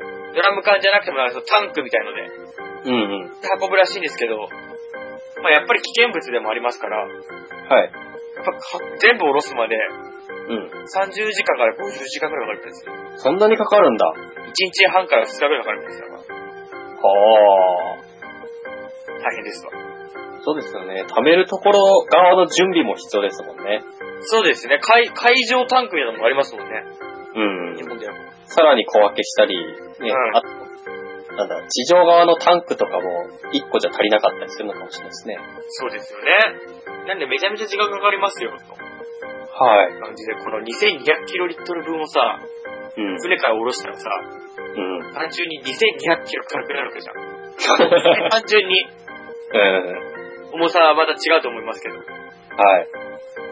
なんで、船が、めっちゃ浮くんですって。 めっちゃ浮くんですか重くなくなっちゃうから。確かに軽くなった分だけ浮きますわ。なんで、その船底からマストまで75メーターって言ったんですけど、はい。全部避けたら9メーターぐらい上がっちゃうんですよ、 船が。そんなに上がるのめちゃくちゃ重い船が。ちょっとだから、上がりすぎちゃって、うん うん。もうスクリューむき出しになっちゃうんですって。そうなんだ。むきすぎて。帰るとき大変なんだ。そう。で、スクリューが出ちゃうから、うん。帰りは、うんあの海水を積んで、あ、そうなのわざわざ積ん で海水を入れて、重くして、うんうスクリューがちゃんと効くように、あ、そうな海の部までね、ん。なるほどね。進めて、う帰るんですって。ん。 へえ。ー。そうなんだ。すごいよね。すごいね。規模がなんか全然違うね。でっかいよね。うん。だから、行きは、お父さんを送って帰って、帰りは買い物の荷物が積んであって帰るみたいなうん。感じですよね、車で言ったら。ですよね。せっかくスペースあるし、なんか、カラーボックスでも買って帰る帰ろうかみたいな感じで帰ってくるんでしょう、きっと。そういう感じなんですかね。息子をサッカーに送って、あ、それってなんかね、貿易みたいのできればいいんですけどね。そうだよね。海水ですからね、ちょっともったいないような気がしますけど。だからって日本が大量生産して、その積んで持ってきるなんかそういう、ないもんね。確かにないです。うん。日本って。じゃがいもぐらいでしょ、じゃ がいも。じゃがいもを20万トン積んで帰る の僕たちの空分なくなっちゃうよ。いや、20万じゃなくても、まあ、相当な量積んでいかなきゃいけないもんね。そうですよ。でも確かに海水積んでいくぐらいであれば、うん。何かしらね、なんかね、日本がその、重さのある大量生産できてるものって。越前クラゲとかいいじゃないですか。一前クラゲめっちゃ軽いですよ。あれでも1匹200キロぐらいあるらしいですよ。 一前クラゲってさ、どうすんのと思ってって。いや、なんか干から見たら食えるんじゃないですか 中東の方に越前クラゲの需要があるのかね日本側でいらないからさ。だったらそっ海ちでし水ょじゃない。だから積んだ海水に多少クラゲぐらいいるよね。多分海水の中に。 そっか。あ、日本酒とかいいですよ、日本酒。日本酒ね。それこそ。なるほ日。本酒積んで帰る。それはちょっと売りになるね。ねえ。まあもちろん、そんな量できなくても、う少しね、少し積んでっても、ん。そうだね。貿易としてね。うん。あ、でもやっぱりあれか。タンカーとかだと、日持ちしないのかないっぱい時間かかってしかも暑いって言うじゃないですそうだね。なんでその、状態を、の変化が少ないものじゃダメかもね。か。何がいいかな米とか。いや、日本人好きだもんな。アラブ食わ食わないでしょ、米を。それ食わないだろうね。なんだろうね。温泉のお湯とか いいんじゃあなといいっぱいいるもんね。も草津とかね。出るし、うんかけ流しだしね。そうだそうだ。うん。それにしよう。じゃあ温泉で行きましょう。温泉で行きましょう。中東の皆さん、温泉で行き ましょう。ドバイランドに温泉施設を、日本のね、日本売りになりますよ、それ。はい。いっぱいあるから、ね、湯布院とか、いいとこですか。鬼怒川とか。なんでわざわざ日光から出水して、いや、持ってくんだったらやっぱ日本のいっぱい温泉ある場所をね、バリエーション豊かにね。登別とかね、うんすっごいあちこち行かなきゃいけないね。お金かかっちゃうね。 うんその間、タンカー、作り浮いてますからね。一方その頃ね、グラグラです よね。すぐ持ってこいよ、単価来る前に。そそうですよね。まず先に貯蔵してからの話です。うですね。それで行きましょう。はい。じゃあ、そんなわけで弦楽譜だって、第14回。えー、終わりに近づいておりますが、まあ、なんで、石油自体はかなり身近ですけど、そうなんですね。あの、意外と知らんことはういんま。すね、やっぱり。意外と知らないことばっかりですね。なんかが燃料なんだっていう時に、うんうん。重油だったんだとか、アスファルトも重油だったんだとかね、そうなんですよね。知らんこといっぱいあったし、あと僕はもうやっぱりドバイランドと、原油タンカーに虜ですよ。原油の薄い本でね、熱くなって世界ですね。減圧。原圧。原油、原油圧。原原減圧。原額。減圧ペラントリーですよ。原圧であったり。もう、原型がとどめてないわ。タンカーの本とかあるんじゃないですか。タンカーの写真集とか見たいよね。ああ、いいね。ちょっと、男、男としては、ロマンがあるロね。マンンがあるよね。僕、自動車とか、かっこいい車とか全く興味ないんですけど、はい。働く自動車は結構好きなんですよ。ねなるほどね。そういう実用的な部分って結構惹かれるとこありますよね。かっこいいよね。うん、機能美と言いますか。昨日日ね、なんかドイツ的な力ですけど、あ必実貢献なね。あー、はい。やっそういうとこ惹かぱりなれるんか技もん術が光る部分はね、う。うん、日本、日本ってやっぱりなんか可愛い文化ですから、 可愛いかっこいい文化ですから、うんそうですね。ん、様式美、機能美っていうよりは、うん。うんフォルムとかの見た目が可愛いが、かっこいいが好きですから、うその点でやっぱ働く自動車好きですね。ん。うん。いいね。。とかも。いいね。そういう、あまり人が見向きもしないようなとこがいいよね。いいですね。はしご車とか好きですよ。でもやっぱり好きな人はいると思うんですよね。いるでしょ、やっぱり。やうん。 っぱり、てっちゃんに始まって、ははそうですね。うん。公共の、そういう働く乗り物ってうん。人気ありますからね。僕も戦車好きですしね。ああ、言ってましたもんね。うん。ああんまり、やっぱり好きな人はいないと思うんですけど。でも、軍、アーミー系なもの好きな人は、ああ、そうですよね。おのずと戦車もじゃないうん。うん。ですからね。はい。なんか、僕の先輩の知り合いで飛行機大好きな人いて、はい。まあ、あの、鉄道もそうですけど、鉄ちゃん系もそうですけど、はい。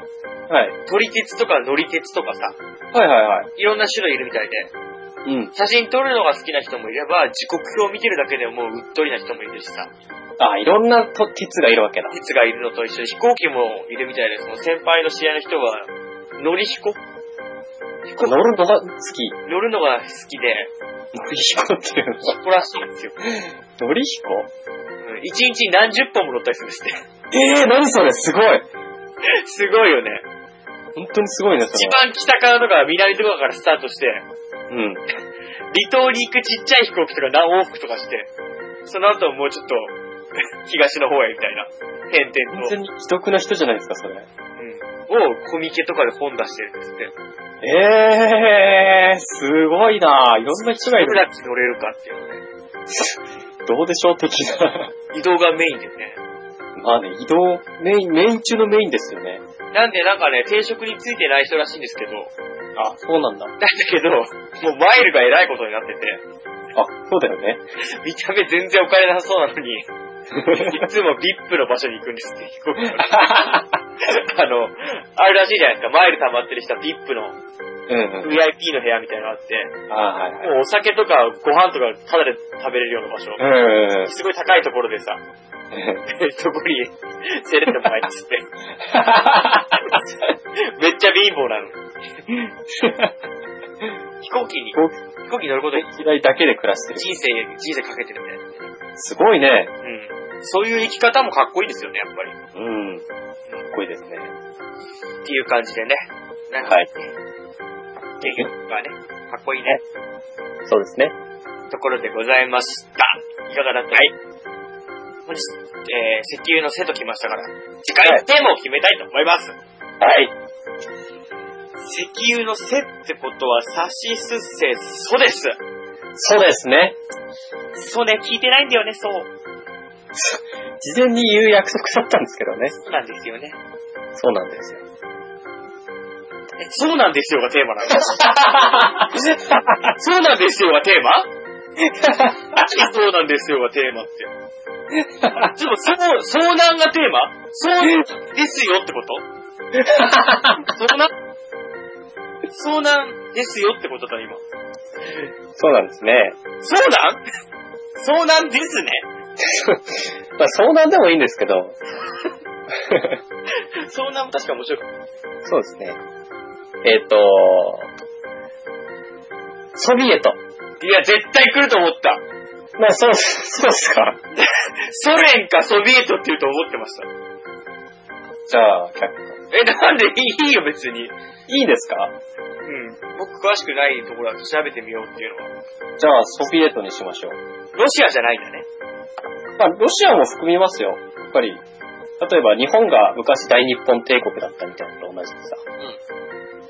別に国名が変わったから国の本質が変わるわけじゃないですからね。うん。まあ、それにロシアになったのなんて、ついぞ最近ですね。最近ですということですよね。すいません、噛みました。古い通帳とか見たらまだソビエト連邦って書いてますからね。そうですよ。うん本当に、90年代ですからね、ソビエトに変わってない、ロシアに変わったのは。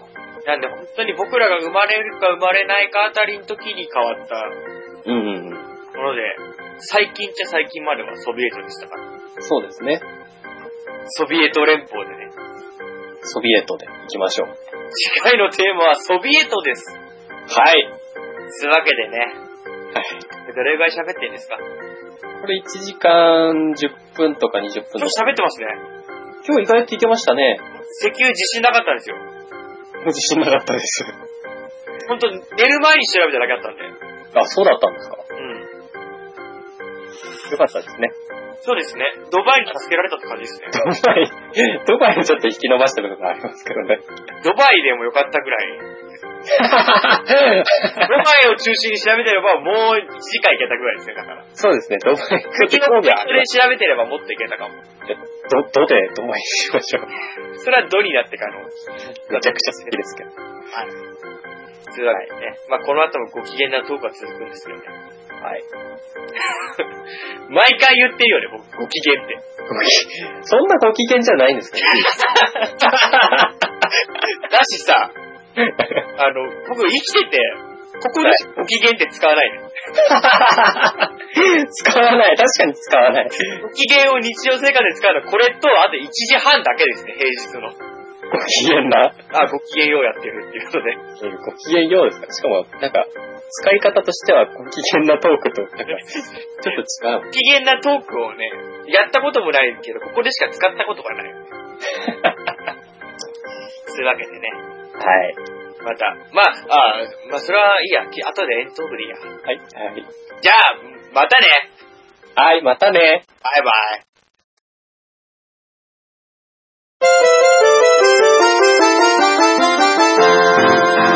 ははい。い。これは、やるの生。最初からやってたよ。これ生なのそうだよ。 マジでそうだよ。うっそほんとほんと。え、それお知らせしてんの人に。してるしてる。見てんの誰か。いや、誰もいないよ。今日生だったの初めっから。今日生だったん ですよ。言ってよねいや、も意っとお識、しゃれしたのに、意識しちゃダメかなと思って。公表してないしでも。されてない。なんだこれ。それは誰も知らんよね。どういうことですかキツネタン。キツネタン。キツネタンこれ、どういうことですかあれ書いたんだけどな。実は生だったっていうね。実は生でしたよっていう。まあ確かに生でいいもんね、最初っから。そうなんですよね。冷静同にじですからね。結局。むしろメインとしてはな、こっちの前半の方がね、メインですか本当はね、本当はメインなんですよね。ら。うん残念なことにね。いらっしゃらない感じですかね。 URL 貼られてないのこれ。ただつぶやいただけだ。いやー不思議なことですね。そう。これ一コメントが来てました。コメントはい。どこにあの、配信ページ、ブログ、ほらの方に。いや死ね的なあれですか死ね的なあれ死ね的なあれコメントでする人ってすごいね。あのですね。はい。まあちょっと長くなるので紹介しきれないんですけど、そんな高いのはい。長いです。えっと、まあちょっと、カリオさんっていう方なんですけど、うん。まあスーツの回のコメントなんですけどね。はい。えー、じゃあ冒頭部分だけ読みますね。いいですよ、時間は腐るほどあんで、まだ。はい。じゃあ、こんにちは。初めて書き込みさせていただきます。はい。最近、キツネさんにツイッターでフォローしていただいたカリオと申します。ハリオさんね。はい。はいこの度、ツイートよりポッドキャストにて配信をご拝聴させていただきました。はい。気持ち後半の打ち上げの雑談の方が面白かったですが、まさか初視聴でお尻に薬を塗る話をああ、そんな話もしてたかもね。そんな話をしてましたね。うん。で、あの、ポッドキャストの配信なんですけど、いこれって、12話まで、最新12話までしか配信されないみたいなんですよね。あーあの、10話じゃない10話なん ?10 で。ですすよね。そうです、そうです。 iTune の方は、うん。どんどん下は消えてきます。そうなんですね。知らなかったです。なんで登録しておかないと、うん。はい、もう頭の方は、どんどん消えてっちゃうんですよ。そうなんですね。なんで自動ダウンロードなんで、頭から登録してる人は全部入ってるんですけど、はいはいはい、そはのい。人は最新10話まで、10話、12話ぐらいまでしか、途中の人はね。ダルできないんですよ。そうなんだね。うん。ちょっとそこが不便でね。うん。なんで、あの、一番いいのはこっちでもう MP3 無料配布みたいなのを払えれば一番楽なんでしょうけど。そうですね。ただこの本、もうページで聞くかね。うんうんうん。あと9話が聞けなかったみたいですね。 9話9話。 ?9 話何でしたっけ9話は、なんだった刑罰。あ一番いいやつじゃないですか。一番いいやつです一番いい回じゃないですか、それ。もったいない。 ねえ、もったいないですよ。うんでも全部聞いてくれたんですね。すごいね。すっごいですよ。まあ、おまけメインは確かにね。はいこ。れ僕、ボタンスポの方にも喋ってますけど、僕の本領発揮できるのは、 あの、何も考えていないっていう、もう、だってこの、あの境地。この多分、お尻の回なんですけど、はいお尻の回これ、3時間43分ですよ。ああ、あの、伝説の回ですね。伝説の、まあ伝説ですよ。毎度伝説ですけど。あれ伝説ですけど、これが一番長い時ですよ。これ、それこそさ、生放送、初めてやった時じゃないそうですね、最初の生放送です。あの、あれですよね、あの、AF 的なこと を、AF 的、オートフォーカスだよオートフォーカスね。もちろんそうですよ。オートフォーカスをユニクロのレジの出入り口で例えた時 の。 そうだね、混んでる時はあまり逆流しないっていうの は時のやつだったはずですよね。え、多分うん聞いてる人がい たんで、そうです多分私、ダチラも多分調子に乗ってましたね。 調子には乗ってたと思うんですよ。そうですね。うん言っても、言っあの、ありもする事実を、そうではないんだけど、事実を、恥ずかしげもなくいっぱい言ってた回じゃないですかね。そうですね、残念な回ですね。うん。本当に、ね、恥ずかしい、恥ずかしがれ少しっていう。 本当に恥ずかしがりなさいっていうところなんですよね。本当ですね。うん。なるほどね。でも、嬉しいですね。嬉しいです本当ねだ。コメント、はい結構長文で来てますね。そうなんですよ。毎週土曜日放送してるんですか配信は東京からされているんでしょうかえー、ユーストリームはよく聞くので、時世でやるのでしたら、じ次生でやるのでしたら、ぜひリアルタイムで拝聴したいです。ユーストリーム配信でも録音編集して、ポッドキャストでし、えー配信するほど放送するとのことでしたが、えーソーシャルストリームとかは生放送に反映されないんでしょうかソーシャルストリームってなんだろう多分ソーシャルストリームって、ユーストリームで、うん側で収録したやつだと思うんですよね。うんそれを、あ、ユーストリーム側で上げるってことね。そうそうそう、だと思うんですよ。よくわかんないんですけど。なるほどね。まあ、基本的には、ポッドキャストのこっち、シーサーの方でポッドキャストを上げて、ユーストリームは生なんで、はいはいはい。まあ、本当の、本場は、本場っていうか、自分たちのメインのはい場所はポッドキャストの方ですからね。まあ、でもどっちかっていうと聞きやすいのは、その、編集したポッドキャストの方が聞きやすいと思います。そうですね。はい。あと本当に気持ちが不快になるようなことを、名指しとかで言ったりすることがあるかもしれない。その時にやっぱりポッドキャストのね、ご機嫌な編集でね、そうです、そうです。ちょっとね、カットしたりなんて、そしてあんまりしてないですけど、時にはしてたりはね。時には、あははって言ってるやつとかはそうでしたよね。そうそう です。ウォルト的なやつはさ。モルト的なね。ウォルト的なよくわかんないですけど、モルト的な。うん。あ、手こ入れしてんだなと思ってさ、そうです。ちゃんとやってるんですよ、仕事。してましたね。はい。でも前回のさ、はい。配信さ、はい。全くカットしてなかったでしょ。してますよ。あの、生放送つなげるまでのグズグズもグズグズアップしてませんでした。いや、あれも編集した末の結果ですよ。え、そう。いや、本当 にすぐてじゃねえの。いやー、ぐだぐだですけどね、いいいかなと思って。だってで もカットしてるとこはしてるんですよ。あ、そうなんですかはい。そうだったんですね。ちゃんと仕事してますからね。これ、あの、ユーストリームの U- U- UCL なくてなんですっけ ?URL だ。はい。何 UCL って。URL 貼られてないよ。ね、不思議ですね、これ。 貼れよ。なんか貼られないんですよ、これ。どうなってるなんで貼られないんですかなんか、なんだろう、これ。壊れてる。またそうやってお好み焼き同様に壊す。この前お好み焼き作ったんですよ。あ、どうでしたなんかね、あれ、粉が悪いですね。粉が壊れちゃってた。粉が壊れてます。どうやらかんい粉壊れるって何でしょうね。や、最初から壊れてるっていうか、まあ、合わないっていうかね。合わない。 うん、粉が。なんか、これは苦いって言ったじゃないですか。苦味を感じたって言ってましたよね。そうそうそうそう。あれはどうやら、その、粉の味だったみたいですね。でも、粉って美味しいんじゃないのそれ。本来は美味しいんですよ。本来はね。本来はね。うんそれ合わなかっただけでね。あ、合わなかった。そうそうそう。お好み焼きを作る粉がお好み焼きに合わなかったと。いや、ぼ僕のね、 僕の好みに合わなかったと。なんかね、あのーちょっと、ちょっと腹だったんでね。うん。あの、何も野菜入れないで作ってきたん ですよ。具入れない。なんでそんなホットケーキ作るみたいな感じに作っちゃうわけ肉すら入れないで作ってみたんですよ。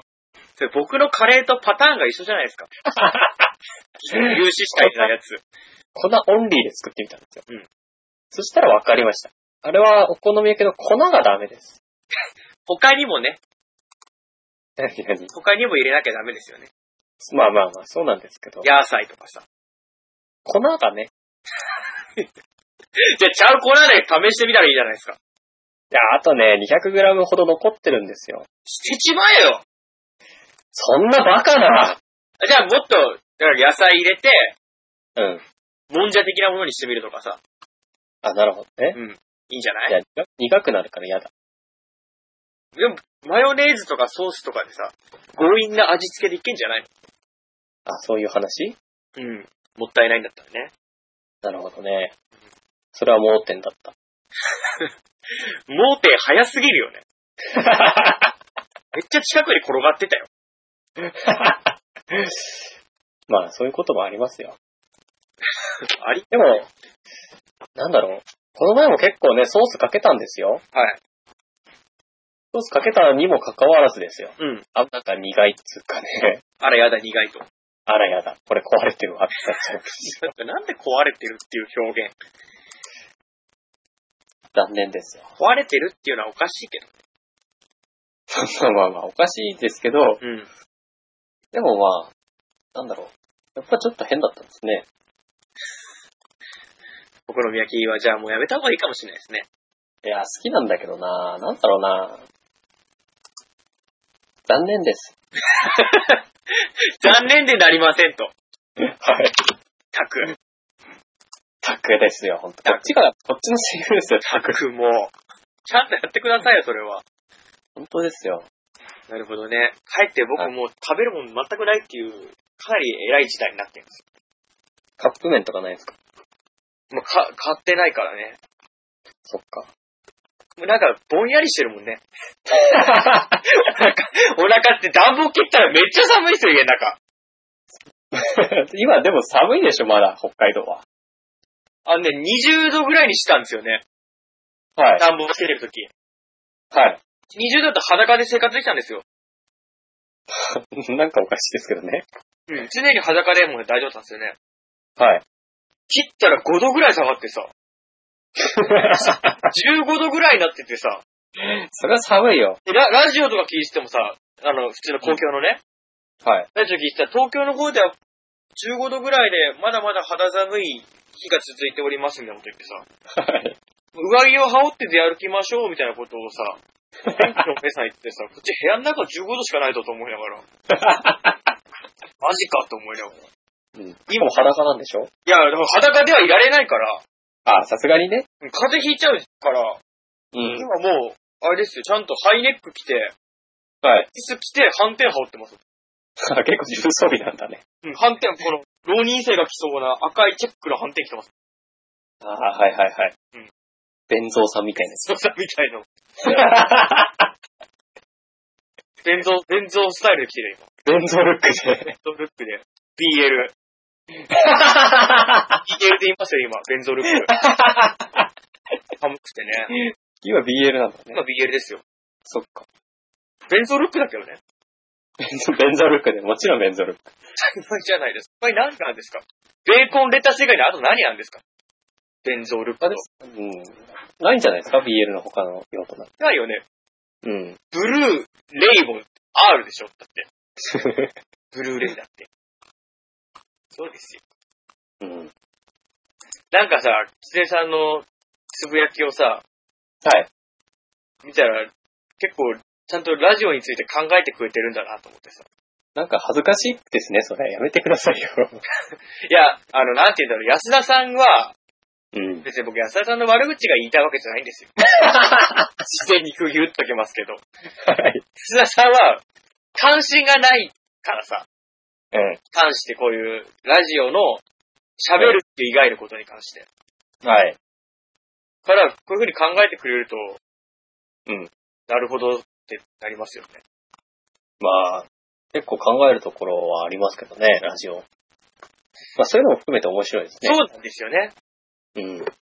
なんですけどね、安田さんの悪口を言うわけじゃないんですけど、 全く考えてくれないから、こういうふうに、僕も日々考えたりするんですよ、こういうことは。はい。もちろん口に出したりはしないですけど、安田さんも言ってくれないん でね。で、確かになって思う部分が大きい。やっぱネットラジオの人口が少ないのは大きいですよね。うん。うん。少ないのと、なんだろうね、その、やっぱり、見てって多いのが、はい。テーマ取り上げるっていうのは多いんですよ、結構、ラジオ。そうですか。テーマ取り上げて喋るっていうのは、トークテーマみたいなのをね。うんうんた。だ、 うん。時給は取り上げないよね。石油で1時間以上丸ごと取ってね、うん。っていうのはないでしょうね。やっぱり、最近のアニメとかさ、映画とかを取り上げる番組はいっぱいあるんですよ、やっぱ探すと。はいはいはいはい。なんで、やっぱそこ同士の横のつながりってきっとあるとは思うんですよね。うん。結局好きで、なさってるものですから。そうですね。した時に、石油が好きな人のポッドキャスト番組の横のつながりっていうのは、はい。これタイムだ よね。まあ、望むべくもないですようね。ん。完全に。 あ、君んとこない、灯油のことやってたのみたいな。器具なんでうちもだよっていう。やっててさーみた いな。むしろあれですよ、スーツとかなんてね、うんなんか、そういう業界から講演会みたいなのあってもいいくらいですよ。確かにね。うん。むしろ、そういうのに、スうん。ポンサーになってくれればね、いくらでもそう宣伝するのにね。うん。そのね、費用を元手に宣伝、広告代理店なんかに頼んじゃってね、え大々的にやるなんてのもありますけど。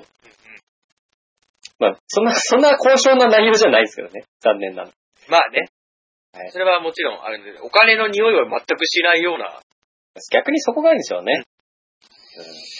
なんでね、これをね、やっぱね、拡大していく上でね、うん、はい。ユーストリームっていう作戦もやっぱり大きいと思いますし、うん。なんなんだろうね、大事なのは、媒体っていくつかありますよね。媒体。ストリームもそうですけど、スティッカムとか、一家まあ、ニコニコ生放送っていうのが一つですけど。どうもニコニコ動画は僕、毛色が合わないんですよね。僕もね、苦手なんですよね。怖いんですよね。超怖いんですよね。そうですね。全なんか、みんな身内の中学生の集団に一人突っあ込の、まれて。大学のサークル飲み会に混ざるみたいな気分なん ですよ。あるある。そんな感じで。ちょっと怖いんですよね。うん。その点、こっちはなんかね、本当にう汚ん。い居酒屋さんで飲んでる気分なんですよ。仲間たちと、うん。聞いてる皆様含めてね。だけど、ニコニコ動画は、 うん。本当になんか、白木屋とかで、そうそうそうそ大学サークルに混ざってる気分なんですよ。う、うん超怖いんですよ。怖い。あれは、いられないな、一緒には。あと乱暴じゃん、なんか。なんかね、批判から入るのが苦手ですよ。そう。まず批判から入る。有名になったら、押していくみたいな。そうそうそう。そういうのがね、僕、どうにも、流行とか嫌いで、むしろ流行ったら、聞かなくなるとかっていう人ですから。やっぱりね、批判って結局知らないから批判する人って多いんですよね、物事に対して。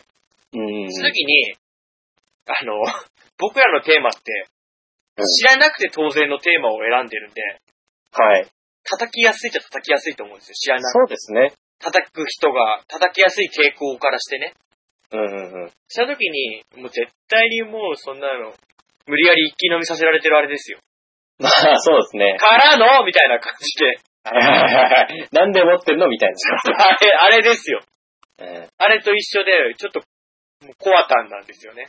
そうですよね。でそういう人って思うんですけど、なんか作ったことない人だと思うんですよ、僕。それはあるだろうね。やっぱり、そうんせ想像、製造っていうものに関して、うん。ないから、上から言えますよね。そうです。簡単にけなせるんですよ。うん。切り捨てられるんですよ。そう、まあ、それはね、質のいいもの、悪いものっていうのはどうしてもありますから、うん。批判とかそういう意見は重要だと思うんですけど、はい。無意味に悪態ついたりね、うんその、なんだろう、作品の評価じゃなくて、うんなんか全てを批判して作った人だとか、はいはい。まあ、人悪を言格ってまでも否定するようなあれですもん罪ね。を憎んで人を憎まずじゃないですけど、その、罪ばかりか人もね、うん。憎むみたいそうですな。な感じですよ。怖いっすよね。うん。だからそういう人もね、なんか作ってみればいいんですよ。うん。作ってから言ってくださいっていう感じですね。いや、いいんですよ。言ってもいいんですけどね。うんなんか一つ作ってみるのもいいんじゃないかなと思います。うんうんうん。そうだね。それも、あるよね。やっぱり、ほいだし、なんだろう。そんなに興味ないのに来るじゃん。 これって。それこそさ、ただで見えるしさ、まあたね。だで来れるからさ、 興味ないからうんうんうん。存在にはなるよね、やっぱり。確かにそうだよね。うん誰でも、なんかこう、街で配ってるポケットティッシュなもんで、みたいなもんでさ、うんなんか本当に欲しい人は、とか必要な人はコンビニでいいやつ買うんですよ。そうですね。あとなんか、まあなんかね、選んで買ったりもするんですよ。うん。やはりそ、その点ではやっぱ、ポッドキャストってのは聞くからこそ開いてダウンロードして、そうです、そうですう。ん、落として聞くわけですから、うん。その点で僕はやっぱ好きですね、ポッドキャストとかは。うん、やっぱり聞いてくれる人が選んで聞いてくれてるっていうのが、そうですね。上からになっちゃうかもしれないですけど、聞き手選んでる的なところはね。まあまあまあね。うんやっぱでも万人向けよりは僕、嬉しいっていうか、もうやっぱり、聞いてもらって嬉しさっていうのはありますよね。そうですね。ばん、まず、どうやったらみんなに人気者になれる かわかんないからね。わかんないですね。いわや、かんないよ。なんだろうね。例えばアニメの話とかすればいいんですかね。いやー、ちょっとうがったことしか言えないもんね。確かにそうだうな。ん。それはあるよね。それに僕テレビ持ってないっていうね。うん。そうだよ、ね大変して残残念なんですけど。情報がね、そうそうそう。情報が入ってこ入ってない。最新話の情報は入ってこないよっ入っていうて。こないからね、そこは。しかもね、そういうのってどこでもやってますからね。うん。そうそうそう。やってるっていうのがあるから、うん。僕はこの弦楽ペダルを始めるにあたっても、うん。そういう漫画にでもアニメでも映画でも、うん。そういう一もうサブカルからほぼメインに近づいてきてるような文化をうんやけてもしょうがないかなっていう。そうだ違うね。ことやりたいなっていうのはありますからね。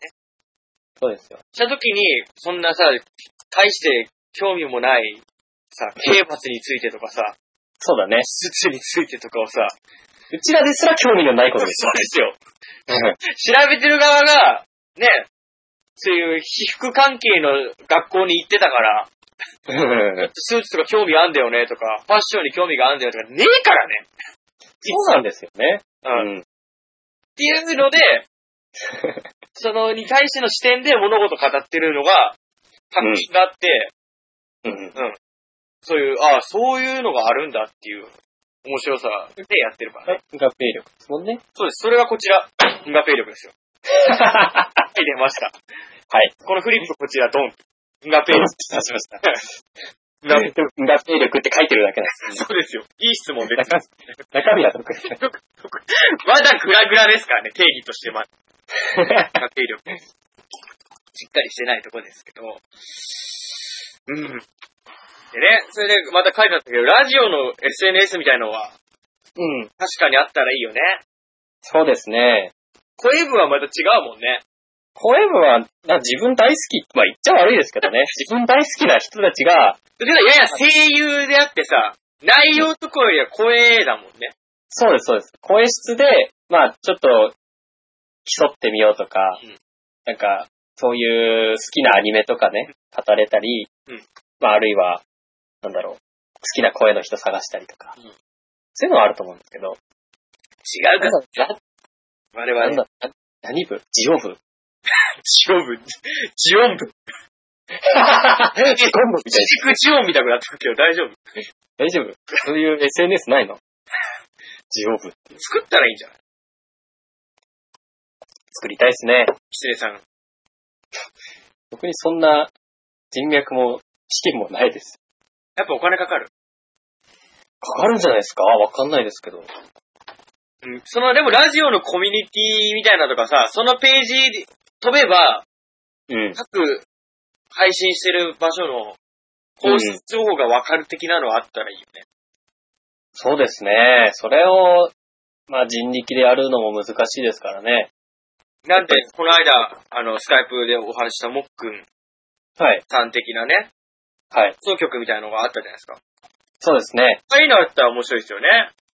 そうですよね。あれはもうでも、なんかね、MC の人が15人ぐらいいて、うん裏方の人も15人ぐらいいて、うんっていう、なんか一つのもうラジオ局みたいになってますよね。うんうんなんかすごい効率的なシステムだなと思いますけど。うん。なかなかね、こっちは人脈もないしさ、 あの、なんだろう、その、あ、こいつとは肩組めねえな、みたいな。ああ、ありますよね、そういうのって。まあ感じのジャンルじゃないですか。うん。いや、悪い意味でですよ。こいつとは肩組めねえな。あ、相相手が思うんですよ、僕らに対して。うん。ね悪い意味っていうのは、相手にとって、うんな、なん、なんて言えばいいんだろうな。こっちが残念な方。 そうです、そうです。だから相手からしてみて、こいつら、この、ンガペイの人たちと、やってもねえ、みたいな。いですなんも生まないよねって聞かれちゃう。 そうそうそうそう。そうです。そうなったら、だって、あと組む人ってボタスポの人しかいないですから。人脈な。だからさ、はい。僕その横のつながりをほとんどボタスポでもやってないんですよ。しまあ、強いて言えば、うん。絵描いてくださったキャットフードレーターさんぐらいで、はい。あとはほとんどやらずにして、うん。ここまで定期的にメールをくれる人がいるっていうのは、ねえ。本当に人力で来てんだなっていう。人力スタートですね、完全に。人力スタートですよね。うん横のつながり頼ることなく。まあ、頼る頼らないじゃなくて、やっぱりでも聞いてみるとか広げてみるとか、うん。なんで目に留まるような機会を生むのは大切ですよね。うん。まあ、うちらもそうですし、やっぱり、なんだろう、うちらが好きそうなラジオってまあ言っちゃ悪いですけどね。ああ、まああると思いますよ、そういうのも。ちょっと、ちょっと横にそれたラジオとかって結構好きだと思うんですよね。そういう人ってやっぱりこういううちらみたいなラジオを聴ける人なのかなとは思いますけど、やっぱりそれって、ね、目に留まらなければまずは聞いてもらえないわけですから、そうですね。うん。ちょっとね、場を、とか、1分ぐらい時間をお借りして宣伝する。まあ、それもいいんじゃないですかうん番組宣伝を作る、うん。シェイさん。あえあれ って。マスオ作りたくなってるけど。 何何い番組の宣伝作るのもいいかもしれないですね。 いかもしれないですね。キセさん。で作る分には作るよ、別に。うん。やれって言われれば。うん。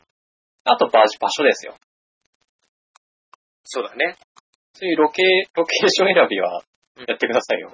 えー、簿記が僕、言うですよ。言う以外に誰がいるんですか ?T がやるざんすそうなんですよ。そうざんすかうん。でもね、本当に、なんだろう。声かけるの苦手なんだね。な、 何、何言ってるの、君は。なんだろう、やっぱ自身に自信がないんだろうね。いやー、僕よりはあると思うんですけどね。せ えよなんていうか、でも、あのーね、もっくんさん出て、全く、本当に全く知らないんですよ。あの、ツイッターでフォロー、フォロワーの関係にはあるんですけど、ん今まで一度もうん。ツイッター通じてですら会話したことない人、交えてやったじゃないですか。はい。その時も結構ダチュラさん積極的に話してて、あれはできんのさ、ああいうのは。ああいうのはできるんですかなんで、一歩踏み出した時に、ちょっと違うっていう態度取られたら、私無理なのよ、そういうのが。超怖くなっちゃうのよ。なるほどね。ましてや、ね、宣伝させてもらうって結構、ありえないっていうか、ね、あんまないことですからね。自分の容量を使ってですよ。そうですよ。うん。があるから、それが怖いんですよ。ましてやね、それこそ娯楽、一般的なね、大衆受けするような内容じゃないじゃないですか。こっうん ちの運河ペイにしかり、ボタンなんてもっとそうで すよ。何なんですかあっちもあっちでっていうところなこんでっちも、でも、最近ね、ボタスポちょっといいなと思ってるんですよ、僕。勢いあります。最近勢いありますね。うん。なんか、身についてきてる。ような気がしますボタスポ感が。だからね、他の人から聞くと、本当に喋りに対して落ち着いてるっていうか、 浮かれてないのがいい。浮かれていないし、なんだろう。僕自身、安田さんわかんないですけど、僕自身は、うん安田さんにも喋ってますけど、聞いてる皆様っていうのをよく多分、使ってるんですよね、喋ってる人。はい。なんで本当に、本当に今、この時聞いてる っていう、録音だけども聞いてる体で喋ってる、ああ、なるほどね。うん、感じで喋ってるのは、ラジオっぽいっていうふうにああ、言われますね。最近いいですね、ボタスポ。うん。次もね、うんちょっとここ宣伝になっちゃうんですけど、はい、じゃあ宣伝。確かこれ上がるのって27ですよね。そう、そうですね。 28日に、はい。収録します。じゃあ、お便りどしどし募集中でございます。ございます。ちなみに、来ますよ、大物ゲスト。マジでうん。安倍晋三 めっちゃ大物やない ですか。どういうコネクション使ったんですか僕そんなね、安倍晋三のベルンだったらね、僕もっと積極的にグイグイやってます よ。もっと自信持ってやってますよ、番組を。そっか。うん安倍晋三じゃないか。うん、安倍晋三さんではないです。まあじゃあ大物ということで期待していいのかなごめん、大物、小物 だわ。どえらい小物連れてくるわ。どえらいゴミみたいな、ど う小物でした。ごめんなさい。カンちゃんです、カンちゃん。カンカンちゃん、カンちゃんですね。ちゃんが見えます。久しぶりにじゃあボロクソになってるカンちゃん見れるわけだ。そうだね、ボロクソだね。うん。安田くんやっちゃって。 会ったことないけど。カンちゃんが割とノリノリなんですよ。ああ、ラジオはやりたいけど会わないっていうね。うん。ララジオはやりたいけど、あの、ん。客観して僕から見ま見ると、うん。出ないなっていう。 会ってないなっていうのがある。カンちゃんはラジオが合ってないっていうか、うん。喋るの苦手なんだなっていうのが。。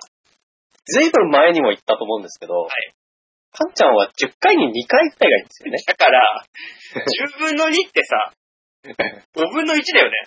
5分の1じゃないんだななんなの ?10 分の2と5分の1の違いがわかんない。 10回に2回なんですよ、カンちゃんは。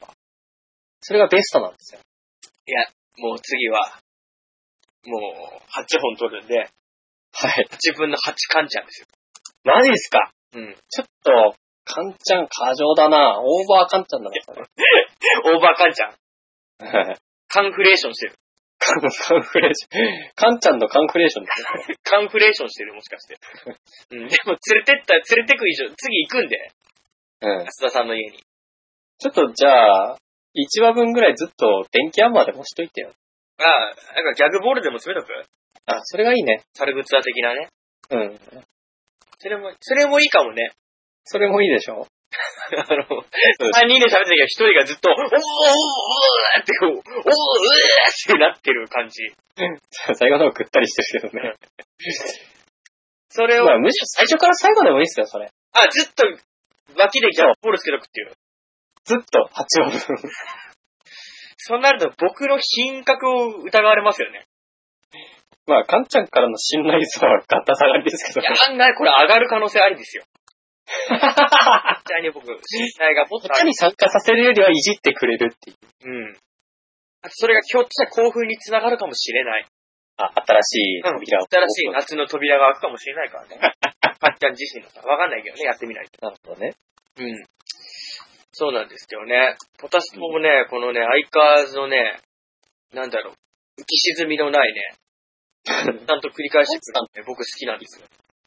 いいよね、あのスタイルが。うん特になんの浮き沈みもなく。 沈みもなくさ、これといって大々的なアクションを起こすことなくさ、ずっと同じこと喋ってるっていう。コーナーも作らず。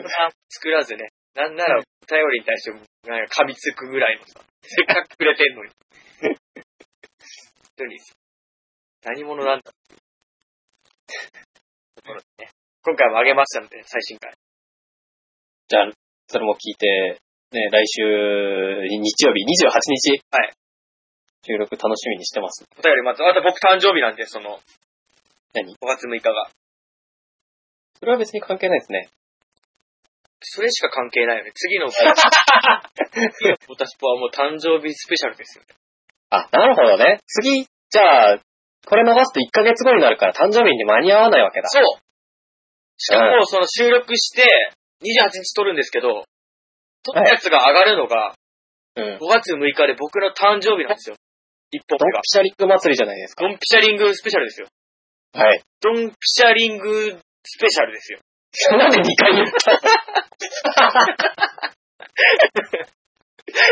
大して面白くないことを2回言うっていう。病気ですよね、これただの。本当になんかわじざゃ あ、来週の日曜までにうん、アマゾンでうん、君の家にうん、爆撃しないといけないと。なんなら日曜日だったら僕安田さん家行ってるんで、あ、安田さんちですかうん。ダメだな。安田さんと取引して送るしかないですよ、なんで。そっか。僕が安田さん、僕の誕生日プレゼントをキツネさんが安田さん家に送るから住所教えては、全然面白くなくなっちゃうんで。えーじゃあ安田さんの住所を晒すしかないですね。なんで なんでそうなった のいや、リスナーの人も送りたいのかなと思って。まあ、いいんじゃないかな、僕ん家じゃな いし。安田さん家の住所ぐらい教えてもね。そうですね。これが微妙でさ、僕が勝手にふざけて、それで本当に仮にね、うん。本当に教えたとするじゃないですか。はい。安田さん怒るか怒らないかどっちか全くわかんないんですよね。いや、怒るでしょ。 僕として怒んない時あるんですよ、この、僕の行き過ぎたことに対して。なん、なんだろうな、なんで何それここはね、まだ僕ね、彼とのね、うん。距離の詰めれてないところでね、こい僕やもう行き過ぎる、行き過ぎた時、うん。ついつい調子に乗っちゃって、うん。あの、同級生の自転車をブレーンバスターしたりする、したりとかね、はい。か、壁に穴開けたりとか、壁に穴開けたりとか、はい。ちょっと行き過ぎたことをしちゃう時があるんですよ、時として。 はい。うん。走っ、車のボンネットに飛び乗ったりとか、走ってる車に。で、時、めっちゃ怒られる時があるんですよ。でもそれは、ぶっちゃけ自分関係ないからじゃないですかうん。関係あるときはさすがに怒るんじゃないですかあ、僕自身がですか安田さんがうん被害を負うようなとき。いや、それがまたわかんないです。安田さんが被害を、を、受けてるのに、受全然 OK だったのにみたいなことを言われる。そういう時もあるんですよ。わかんねえと思うんですよ。なんだろうね。難しいとこなんですよね。なんで、安田さんの住所は僕勝手には教えれないですね。まあ、勝手には教えれないです知らないからね。 あ、知ってるかな知ってるでしょ、さすがに。あ、行くときに、あの、ナビをし、電話のナビで調べるのに、住所はわかりますね。まあ、分かってもさすがにね、安田さんうん。行ってみたら切腹してましたなんて言ってだとか、あと勝手に僕が、別にほぼ身内でやってる狐さんに住所を教えることに彼が突然ブチ切れる可能性もあるから。 ね。 あ、なるほどね。そういう可能性すらあるわ。ここもわかんないのさ。ツイッターは OK で僕はダメみたいな時もあるんだね。わかんないのさ。そなの、るほど狐さんに、狐さんだからとかじゃなくて、勝手に僕が人に教えるっていうことで起こるかもしれない。あ、じゃあ、誰とかじゃなくて。誰とかじゃなくて、僕の行動に憎い、憎しみを、遠行を持つことがあるんで。なるほどね。いろんな要素がある ありすぎて分からないんだ。そうなんですよ。まだそこがね、彼、うん。じゃあちょっともうちょっとね、調査の必要があるね。まだね、結構10年かけて調査してるんですけど、 まだ見えないんですよ。まだ見えないんだうね。ん。だいぶ分かってきてはいるんですよ。あ、そうなんですか、生態が。うん。もう、け、結構答えは見えてきてるんですよ。あ、そうなんですかうん、上手だもんですよ、僕、安田さんと向き合い方。 また安田さんが怒りそうなこと言うもんな。安田さんと向き合えば僕、上手ですよ。本当に。 だって考えると安田さんの友達友達と言われるような人って、まあ僕自身も友達とは入ってないですけど、しかも僕ぐらいしかいないですよ。まあ客観的に見てね、うん普段から付き合って、冗談言ってうん、みたいな。あんまりいないですよね。うんいや、実際のところ僕最近会ってないんでわかんないですけど、そうだね、本当にさ、いつだ、秋ぐらいか会ってないのか。 200回記念じゃないですか、ボーダスコの。そうです。300回記念帰ってくるんですよ、もちろん。そん 全く帰れる当てがないという。えー、どうすんのどうしましょうね。実は切り板と して、 100回ごとにね。 100回ごとにやってきてはね、じゃあ、予定をちょっとね、300回近づいたら知らせといてもらえる。そうだね。うんまあ、きっとね、年間100本ぐらい上がってるんで、大体ね、100本ぐらいですもんね。すごいよね、でも。まあまあ、すごいですよね。そそれも思ったらさ、あの、はいポッドキャストでさ、はいここまで定期を徹底できてるのも少ないんですよね。 意外となんか見ていくと不定期だったり、定期が1多いですよね。あと各種、回くらいでやめちゃったり。各週とかね。うんうんうん。うんこれも週2回を、まあ、たとえ各放送を含めてたでも、うん。ほとんど逃さず上げてるっていうのがうん。少ないんですよね。少ないですよね、意外と。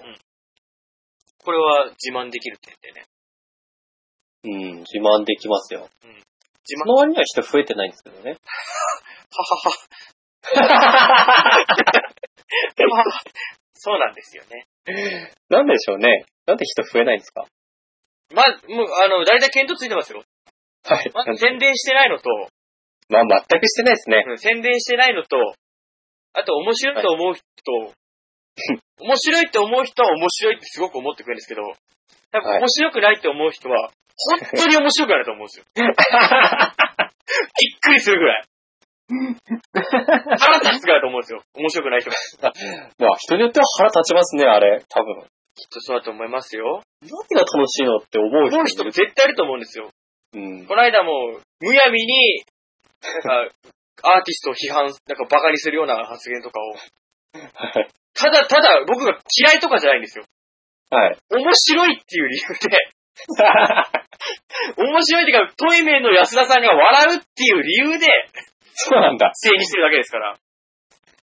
えただね、そういうのを、面白いって思わない人は、ただ嫌いになると思うんですよ。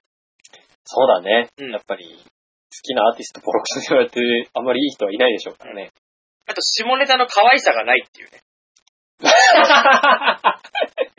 そうだね。下ネタは結構どこでも言うけど、可愛さは全くないよね。あの、始める当初は下ネタが下手くそだっていう風に言われたんですけど、だんだん今度ね、うん慣れてきすぎて、あの、濃濃厚すぎるんだよね。そんなことは最初の頃言った記憶があるよ。うん。な本んで当に最初そうですよ。だんだん慣れてきちゃって、その電話。うん。したら今度、可愛くないんだよね。すごいなんか、おっさんよりひどいよみたいな。興味おっさんでもこれ、なんか保身じゃないけど言わないよみたいうん、そういうところだろうね、きっと。な。うん。そういだからう、下ネタをきラジオ番組でいっぱいやってる人とかもいますけど、やっはい。ぱ、しなんていうの、規制、自己、なんていうの、自粛的なあ、はいはいはいはい。多少はね、おいおいやめろよみたいの、ねえ、言い過ぎだよみたいみな。たいなのあるじゃないですか。楽しくなっちゃうんですよね。 きっとそうだった。あの、だから、ろうそくかける回とかも、やっぱ行き過ぎてるなっていうのは、まあ、ちょっとね、普通の人がやらないっていうことはありますね。 やらない、ろうそくかけるのもやらないし、それ隠し撮りしてたっていうね、音声を。まあ、それはでも事情があっての話ですからね。 隠し撮りしてたの は。うんだから、本当に、なんか、やまらましいよね。や確かにやらせがないんだもん、そこに。え録音してるふりじゃなくて、え僕があたかも撮ってる、撮ってませんよっていうか、そんなことしてませんよっていうのを許可なく上げてる。なんか、いいよね。逆にそこが生のね、うんっていうか、リアクションが見れていいよね。そうそう。なんで、そういうところに不快感を覚える人は、寄ってこないんですよ。それは健全な人っていうのかうん。やっぱり、普通の、普通の人で すよね。な。正しい人、モ正しい人ね。ラルがある人ね。うん。いや、でもね、ろうそく、ちょっと興味があるんですよね。ろうそくね、ちょっとそろそろろうそくをね、発揮しようかなとは思ってるんですけどね。いけたらいいんですけどね。うん。ちょっとね、せっかく次は大物も来るんで。まあ、かんちゃんについては、そのあたりでは期待はしてないんですけど、うん。たまにはね、かんちゃん旋風もいいかなとは思うんですよ。何回に何回でしたっけ10回に2回です。何なのその数だから。両方、両、両両方守って。いや、ちゃんと言ってください、そこ。ほう、ほういてないで。バルタンスピード出したけど。そこは。いあんまりいじらないであげて。じらないであげて。まあまあ、だからその、かんちゃんって、多すぎてもね、ちょっとうざいんですよ。そうなんですよ。あくまでもゲストなんですよ。そうなんです。ゲストなんですよ。だけど8本取って、うん。なんていうか、結構1ヶ月じゃないですか、8本って。うんそうするともうゲストじゃないんですよね。あーその月はね、うまあんだ。からってさ、ギャグボールも買ってこなきゃいけないからさ。ろうそくでいいじゃないですかえ、なに、ろろうそくでグーの根も言えないぐらいろうそくぶっかけるってこと出資するぐらいろうそくかけるってこといや、ろうそく加えさせればいいじゃないですか。あ、仰向けにして、ろうそくいっぱいさして動いたらかかっちゃうよ、みたいな。そこまでね、鬼畜な発想は僕にはなかっ誰が北海道が生んだ段折り毒ですか、僕は。た。さすがに火をつけたろうそく加えさせようとは思わなかったもん。仰向けにしてね。それか、これね寝かせて、体を囲むようにろうそくを立てといて火つけてね。ちょっとでも動いたらあんた分かってんのっていう。黙ってなさいっていう。なんかあのー正座でも寝かせてでもいいですけど、うん動か、動くと糸がね、吊らされてるんですよ。うんろうそくに。うんで、上にろうそくが、なんかハンガーかなんかで吊るされてて、で動くとその糸伝ってね、うんろうそくがちょっと揺れるんですよ。はい。それでかかるっていう仕 組み。あなかなかそういう発想にはいかなかったですね。うまいですね、今。今、立然と、立然を感じましたからね。いいかなと思う。立然が走りましたよ。なるほどね。カンちゃんはね、確かに、ぬいぐるみ的なとこありますから。そうそうそう。だから、まあ、あんまり、かんちゃん混ぜられて、いや混ぜていいんですけどね。た、時には、その、よどんだ空気をねうん、入れ替えるためにも必要なんですけど、すね。小窓ですね、小窓。そう、小窓です。空気の循環としてね。うん。君たちはカビみたいなもんですからね。褒めてんだよね。ねえ褒めてんだよ。褒めて言ってんだよね。もちろん褒めてますよ。褒めてない、褒めてないわけないじゃないですか。嫌だな。カビをね、少女少女としてあげる人聞いたことがないからね。僕びっくりしちゃったんですよ、今。カビに関しては。まあ、でも嬉しいでしょ。いや、あのカビって言われて嬉しいでしょっておかしいでしょ。カビ番組ダニとかでもいいです けいいですけどねじゃないですよ。ど。どっちがですかカビとダニ。どっちも嫌ですよ。あ、嫌ですかもっとなんか植物的なものにしてさ、うん。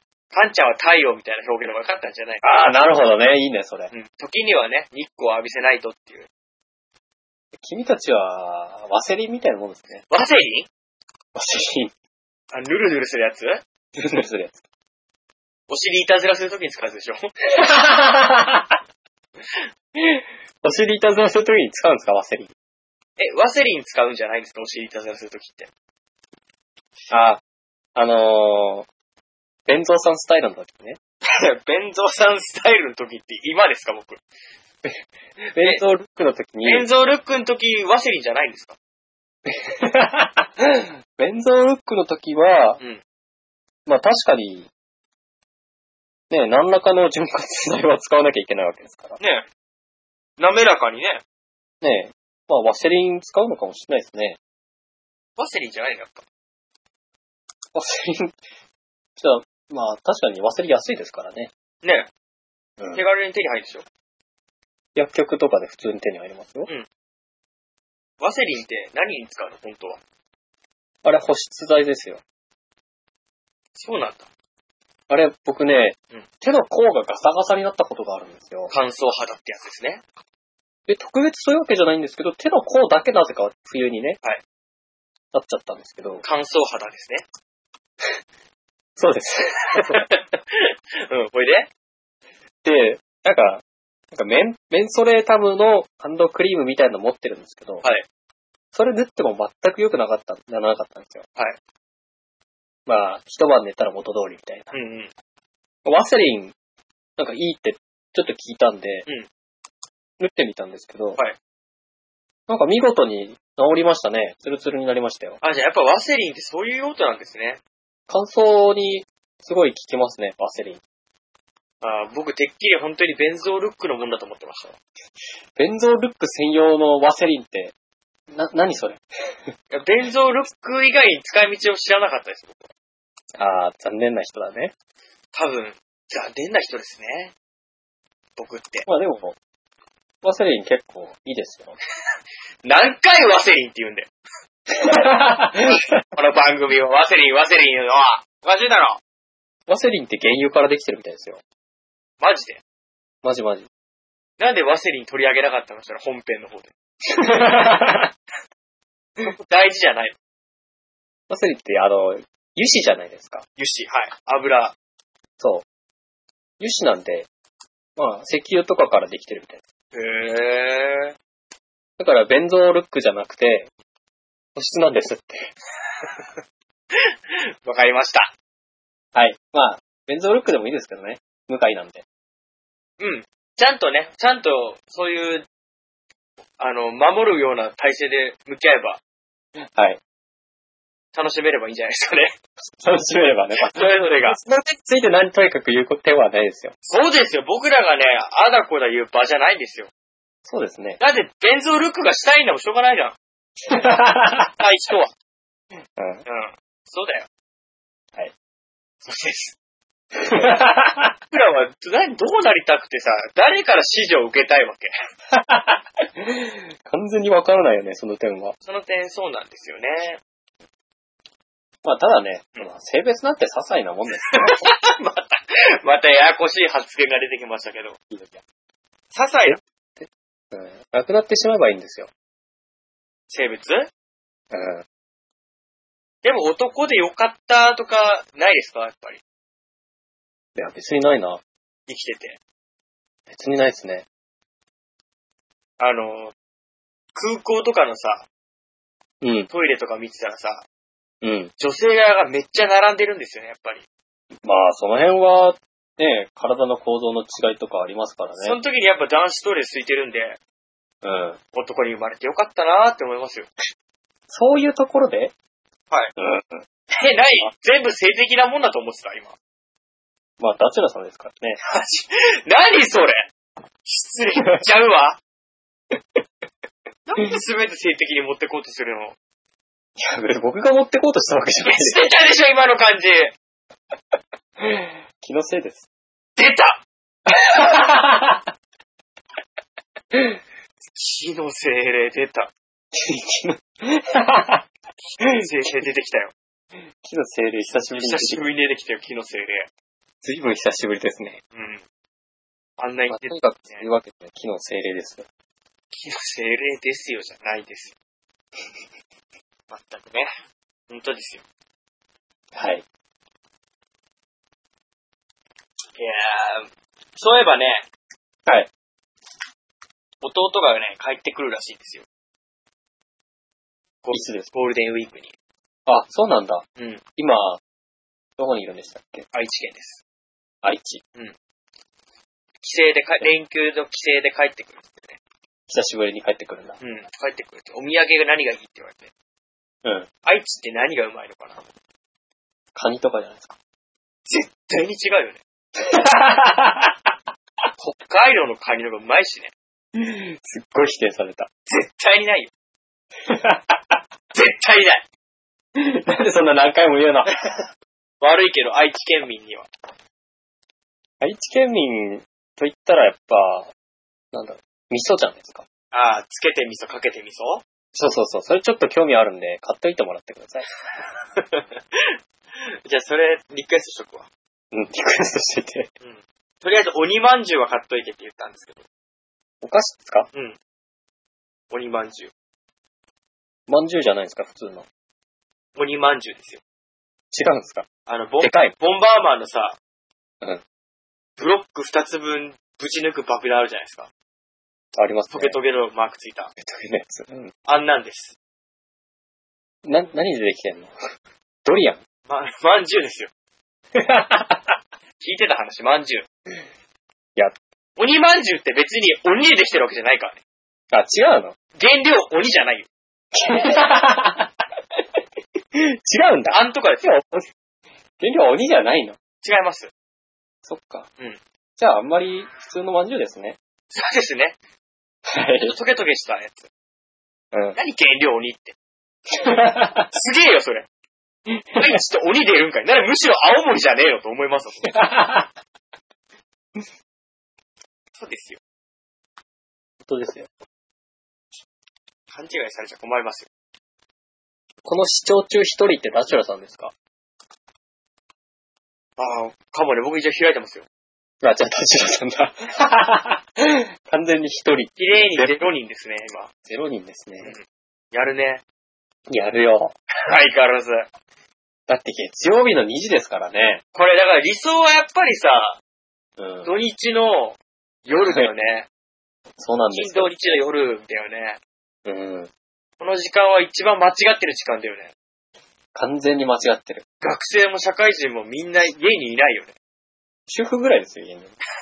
主婦層をめがけてやってないもんね。主婦層は完全にもう見かけてない。うん。アウト。そうですよね。だって次もソビエトだからね、テーマ。ねえ、ソビエト主婦なんて最近じゃ話題ですけどね。 何ですか、ソビエト主婦。 何ソビエト主婦って、ちょっとなんか五感も悪いしよ。 ソビエト主婦ってもうロシアだし、だ って。何なんですかいやー、まあわかんないですけどね、ソビエト主婦が何なのかは。 言葉が一人歩きしてる状態ですよ。キツネさんが一人歩きしてるだけ です。どう考えても、それに関してはね。僕でしたそれは。はい。あなたですよ。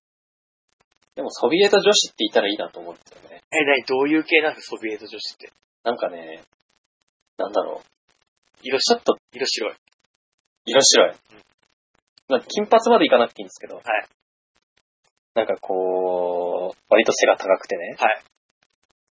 なんかこう、ちょっと、近寄りがたい雰囲気を持ってるような。クールなクールな。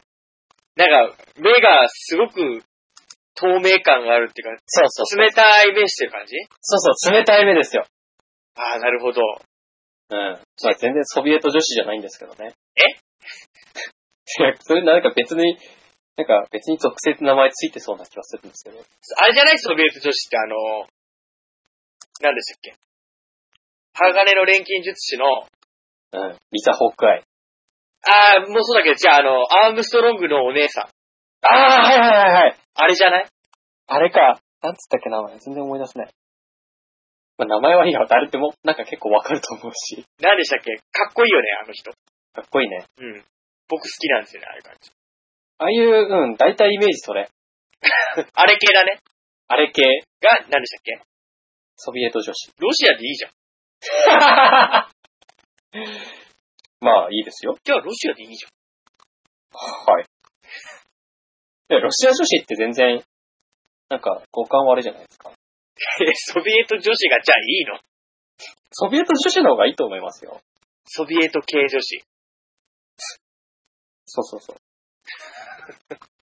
でも、ホークアイも確かに、系統的にはそうだよね。はい。うん、リザ・ホークアイも好きですよ。で、3回もいいですよね。好きな人だらけですよ。ハガレンいいキャラしてますよ。やっぱりね、鋼の錬金術師書いてる人のね、荒川さんはね、うん。キャラクターの立たせ方が上手ですよね。上手なんですよね。モブとかも上手だもん、やっぱり。うん。うん。銀のサジも面白いですよ。銀のサジ1巻ぐらいしか読んだことないんですけど。うん。北海道舞台ですよ。あ、そうなんですか北海道の農、農、農業高校はい。のお話です。ほう。じゃあ、割と身近、身近じゃないですと、想像つきやすいのかもしれないですね。そうだね、イメージしやすいよね。うん。確かに。あれは、食べ物とか、出てくる食べ物とかもね、あ、そうなんですか北海道、北海道名物、じゃがバターとかなんてやっぱ北海道って感じじゃないですか。ああ、そうだね。うん。ああいうのとか、出てきたりね。石窯で焼くピザとか、なんか農業高校っぽいもんね。うん。面白いっすよね。いいっすね。なんかこの漫画がすごいとかの上位に食い込んでたりしますよね。そうだね、人気あるね。で、やっぱり、少年誌なんで、安いじゃ安い。大葉に比べたら。うん。今、大葉もちょっと値上がりしててね、高いんですよね。 100いくらとかしますもんね。はい。ちょっと高いなって思うんですよ。あ、もやしもんの最新刊出てたな。もやしももう本当に最初の方しか読んでないな。あ、そうですか。もやしもん面白いっすよ。聞きますよ、面白いって。僕、僕が大好き系ですよ。じゃあ、貴金属とかいっぱい出てくるんだね。いや、まあ、貴金属は出てこないですけど、えな、なんでそこで驚くの貴金属なしで大丈夫なの大丈夫ですよ。もやしもんで逆に貴金属出てきたら怖いよ。え、だからさ、そういう細かい部分で、あんのかなと思ったらさ。あ細かい部分で貴金属ネタがちらほら。そうそうそう。うん、ないな。あ、なし。ないね。金属なしで面白い。金属なしで面白い。あ、なんか、金、金属で金だもんね。カビとか金ですよね。そうそうそうそう。金ですから。ほんと、音って難しいっすよね。金ですからね。金ですからね。うん。発酵とかそういう、なんか、まあ、あれも減額じゃないですけど、うん分かってるようで分かってないことだらけですからそうね。だよね。しかもかなり身近っていう点ではかなり、ね、趣旨としては似てるのかと。うんうんうん。面白いです、あれ。もやしもね、読んでみたいな。うん。ゴスロリも登場しますよ。ゴスロリがあるからなんだね。 そこなん だいや、そこなんだって、むしろこっちのセリフですよ。いや、いやいやいや。またなんか意味わかんないこと言ってますよ。意味はわかるでしょ。キツネさんがゴスロリに興味があるから、ゴスロリの登場するもやしもんが好きだよっていう。その一点にのおいてのみ。一点集中、一点買い。一点一点買い。もうゴスロリだらけじゃないですか、部屋の中。そうじゃないんですかそうじゃないですよ。ゴスロリ好きだったら、古谷宇佐丸さんとかもよく出てきますよ。漫画で。全然知らないです。古谷宇佐丸さんって人の漫画、ゴスロリの格好の人結構出てきますよ。あ、そうなんだ。 いや、興味を示せよ。だから、だから言ってるように、それだけじゃ動かないですよ、僕は。え、一点買いじゃないのそこだけじゃ動かないですよ。確かに、確かに好きですけど、でも別に、ドスロにオンリーで、そんな買うほどあれじゃないですか、水強じゃないですか。 546の一点買いじゃないですか。なんかその爆打ちみたいな。 5数ロしないですよ、そんな。とりあえず Amazon でこっそりロリって検索して全部バーって買うみたいなことしないですから。いや、それは買いにそう、あの、ごっそり好きでもやりすぎですよ。 切った。それやりすぎは切った。一点、一点張りってそういうことじゃないですか。一点ばりだから、一点買いじゃあん。れですか。で大人買いじゃないですか。あ、そういうこと一点買いは競馬で言ったら、本当にそこの、こう一個しか、ボックスとか流しとかしないで、うん。この馬だけ来るっていううん。買い方ですよ。まあ、ある種の大人買いだよね。一点買いね。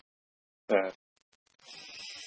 うん、競馬で思い出したこの間先輩で、ちょっと前、うんなんだ、何で買ったんだっけな。レース忘れちゃいましたけど、うん。前頭流しっていう買い方があるんですけど。はい。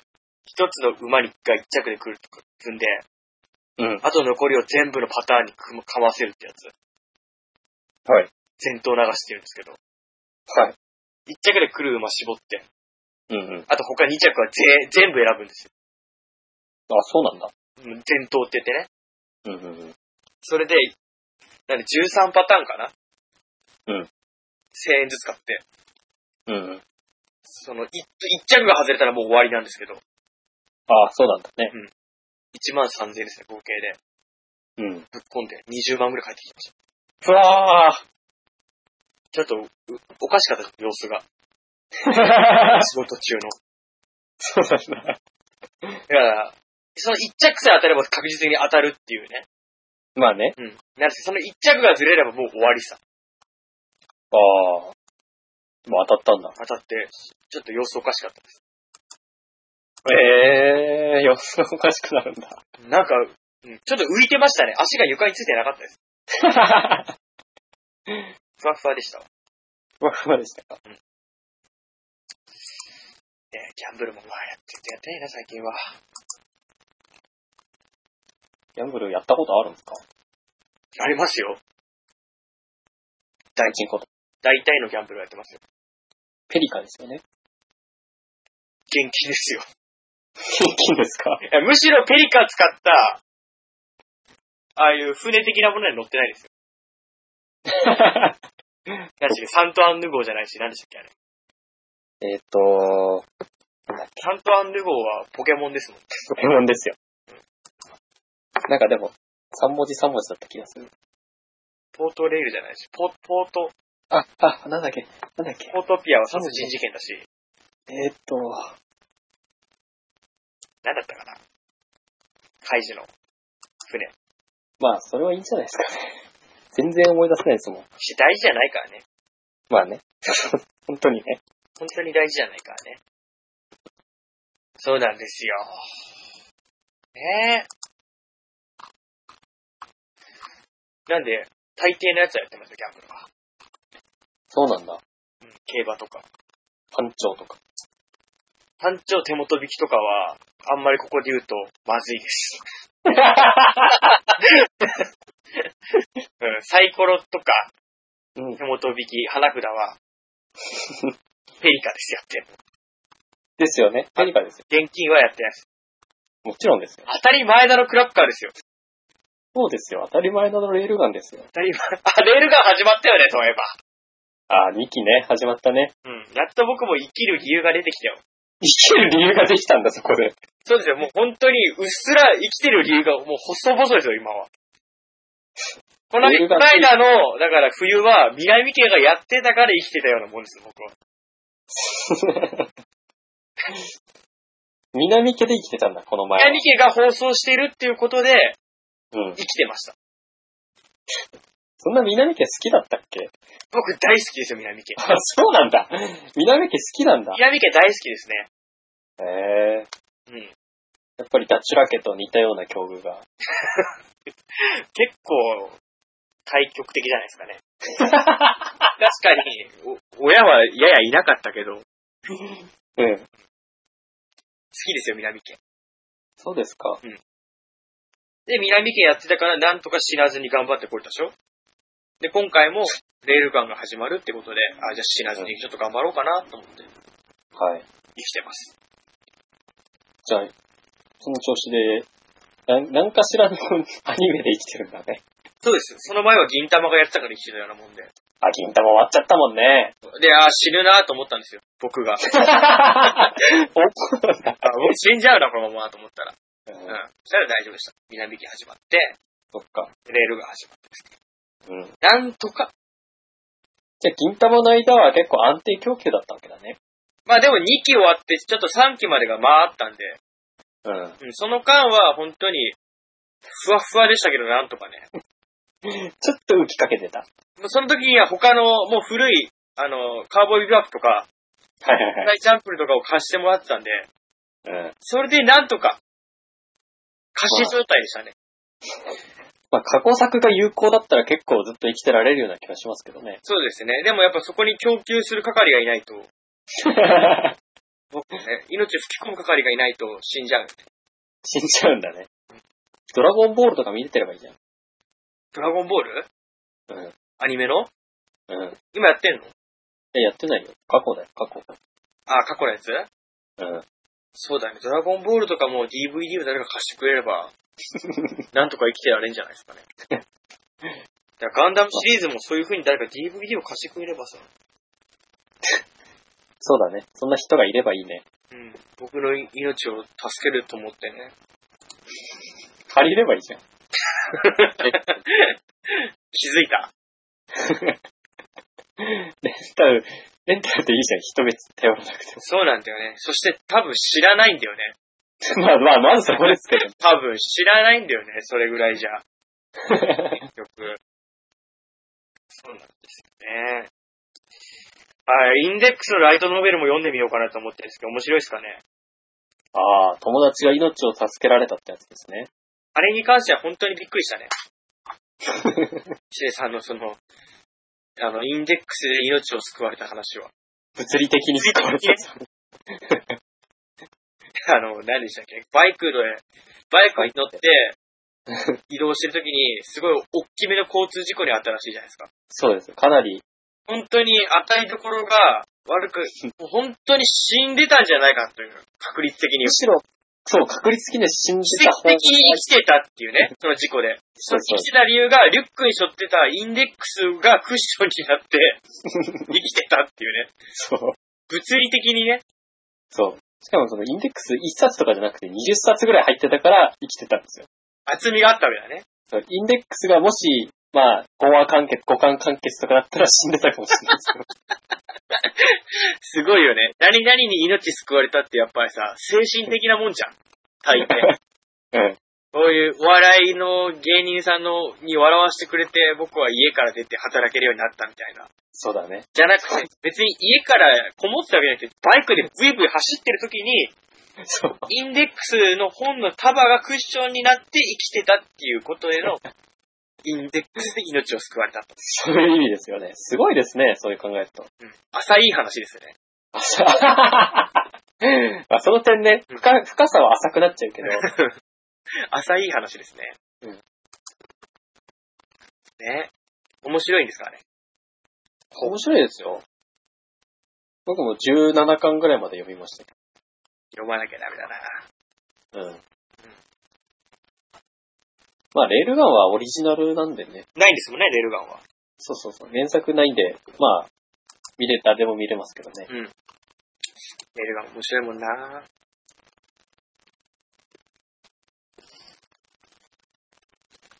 これどれぐらい喋ったんですかね。まだ2時間半ぐらいですよ。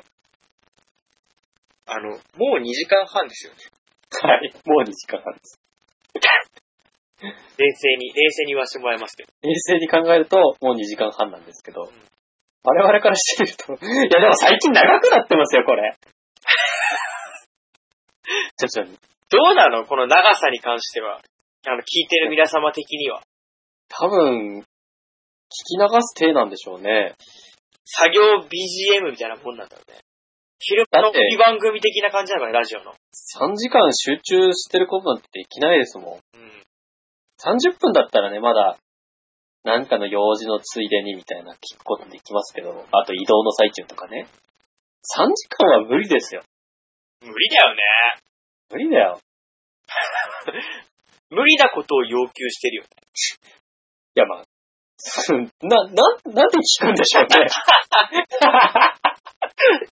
確かにね、聞いてくださってる方はもちろん嬉しいですよ、すごく。うんたとえ前半だけだとしてもそうですけど。 その人たちは何 ?1 日5、60時間あんのかねその 人そうなんだね。時間。 それだったら納得。行くよね。それ3時間ぐらいならさ、うん僕らにとっては1時間程度でしょ、きっうん。と。なのかななのかなそれぐらいしか理由考えられないです。それしか考えらんないよね。うん。まあ、それかもうほんと4倍速で聞いてるからね。ああ、なるほどね。っていうの。で も音程変えないで、2倍速くらいまではね、なんとか聞けるよ。そう、2倍速で聞くの。 2倍速くらいならなんとか。それでも1時間半あるんですけどね。ですよね。そう、落ち着きないですよね、して。遠くに。本当です。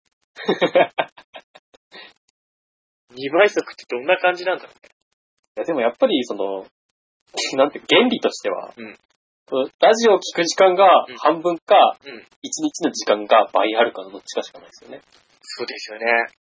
まさか、その聞いてる人が、僕らと一緒の24時間の生活で、倍速もかけずに3時間番組を3時間かけて聞いてるわけがない ですよ。冷静に考えて。そうですよ。普通に考えればそうですよ。それ狂気の沙汰ですよね、完全に。 狂気の底ですか、うん。かなり、うんでうん。クレイジーですよね。も 結構いるっていう、そういう。まあ実際の聞き方、楽しみ方はわからないですけど。で逆を言ったら、1日が僕らの24時間よりも倍ある人がいっぱいいるっていう見解でいいのかね。まあそうなりますよね。うん。まさか、僕らとその24時間の生活で、倍をかけずに3時間聞いてるっていうの は、もう狂気の沙汰ですよ、それ。まあ何度も言います けど。狂気ですよいや、この場がもう無駄遣いです よね。同じことを、完全ににずーっと当たり前のようにさ、そんなに面白くないようなことを、ちょっと失礼さが喜んでくれただけで、あんまり使うこの僕の姿勢が良くないですよね。調子に乗るところ。まあで、リアルタイムで聞いてる人はいいと思うんです。リアルタイムはいいよ。うん。まあそれでも時間を無駄にすることには変わりないですけどね。普段の蓄積がね、うんだから、多分前も言いましたけど、きっとし本当に濃縮、濃縮させたら、うん。いこんな番組30分もかかんないですよ。や、でも、でも、ね、そこはやっぱり人間ですからね、なかなか濃縮させるのは難しいもんではありますよ。いや、なんで、じゃあ僕ら発信する側が、うん。じゃなく、うんしっかり打ち合わせして、ああ、なるほどね。喋るポイントポイントを収め て、食べる。まあ、実際の番組ってそういうもんだからさ、テレビとかの構成作とかいてうん、ある程度台本があってみたいな。入れたらやっぱ30分くらいになりますよ。ただ、我々はそんなことは関係ないですし、スポンサーもお金ももらってないですから、そうですよ。月そ間も、そも喋りたいから喋ってたから話じゃん、ね。今はこの時なんてそうですよ。そうですよ。うん。まあこのラジオの趣旨ですからね、それが。そうですね。まあ、いなかったじゃん、今まで。長い時間喋りゃいいっていうのを売りにしてるっていう。でもね、安田さんの言う言うこともね、ちょっともっともだなとは思うんですあ、聞きました、ボタスポの辛辣な発言。うん。長ければいいってもんじゃないんですよって、力説してましたけど、まあ確かに、そうなんですよね。聞聞いてて、うんまあそれがね、本当に欠かせないことで、うんばっかりで1時間2時間っていうのならまあ、わかるんですけど、確かにまあね。多分安田さんが聞いてたのは、貴金属会第7回です。あれは本当に3時間ぐらいずっ と、ずっとテーマのことについて喋ってたっていう、うん。まあよくわかんない回ですけど、まあね。うんまあそあうれはねか、そう、伝えるっていうのにはちょっと長冗長だったかなとは思うんですよね。まあ、それか、安田さんが、 所詮24時間しかない人間なんですよ。所詮え、そっちだったんだ。 そう。普はい通の、うん1日が24時間しかない人間だから、感じることであって、うん、倍速もせず聞いたんじゃないちゃんとしっかり。そうだよね。ちゃんと真面目だからね。真面目に。彼は。うんだから20、だからそう感じたんじゃないのかなって僕は思う。だから安田さんが悪いわけじゃないと思う。所詮24時間しかないですよ、安田さんには。1日が。 安田さんが24時間しか持ってないのが悪いんだ。この楽しめなかった理由としてはね。楽しめなかった理由はね。だけども、うこんの弦楽ペダントリー聞いてる人たちは、うんまあ大体倍ぐらいあるんじゃないですか、1日が。あそうじゃないと計算合わないですからね。月火水木金土日の後もなんかあるんでしょ、きっと。まあ、なんかあるんでしょうね。メイとか。そういう、他のやつ。メイはいだからきっと、大丈夫なんですよ。まあ、大丈夫なんでしょうね。いや、安田さんに関してはね、本当に、悔やみ申し上げますところですけど。まあ、だから、それで合う合わないが、わかりやすい声ですよね。まあ、意見としてね。見学ペダントリーの。いいっていう人は、1日が24時間以上ある人。うん、一日が倍近くあるか、本当に、なんか速読じゃないけど、速聴みたいなのができるんでしょ。はいはいはい。まあ、そうなんでしょう ね。普通に聞いてる人っているわけないじゃないですか。そんなの。びっくりですよ。本当ですよね。僕だって一応聞きますよ、全部最初から最後まで。はい。寝る前とかに。はい。 したけど、やっぱ、聞ききれないから、途中で寝ちゃうし、 寝て起きてはまた次の日の寝るときに続きから聞いたりしてますよ。そうですよね。1週間かけてじっくり聞くっていう手もありますけどね。やっぱ僕みたく普通の所詮ね、下界の人間 は、うん1日が24時間しかないし、1週間は7日しかないんですよ。そうです。だから1日30分ずつ聞いたとしても、ういん。いペースなんですよね。まあね、週1で上がってますから。うん。そういう聞き方しかできないからね。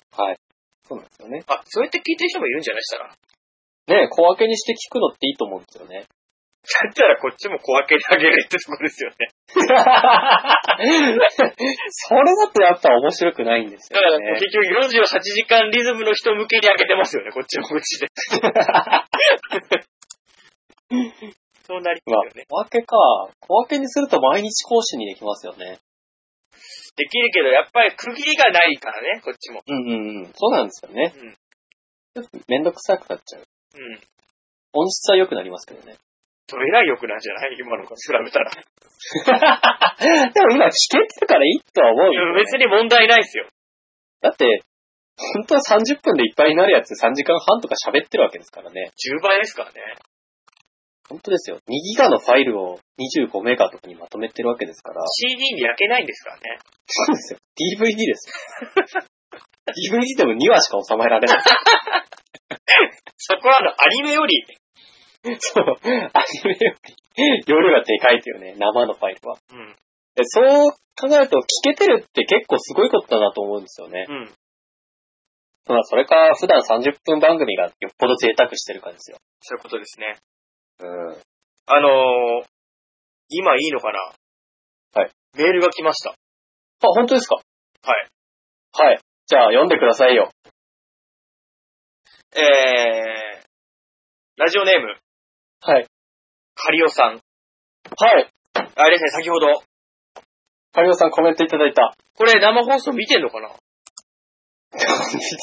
見てんのかな今メール来ましたよ、だって。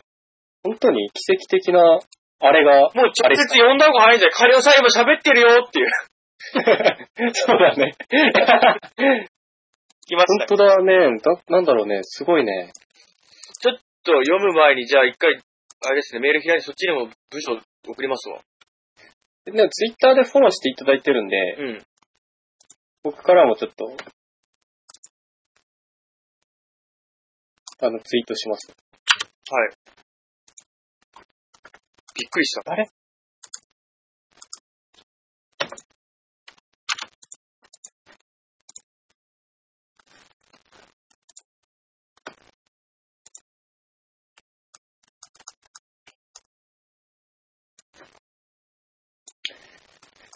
うわなんかすごい。読んでいいですか、メール。はい。えー、読みますよ。えー、ラジオネーム、カリオさん。はい。件名、憎しみを。憎しみを。本部いきます。はい。えーこんにちは。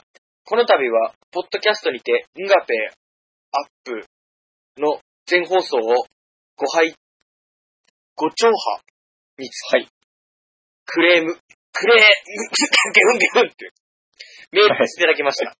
はい。ツイッターでキツネさんのツイートにて、ンガペイの存在を知り、毎回楽しく聞かせていただいております。ここ一あ週り間がとうございます。ありがとうございます。はい。えー、キツネさんのフォロワーの仮おとぼをしてます。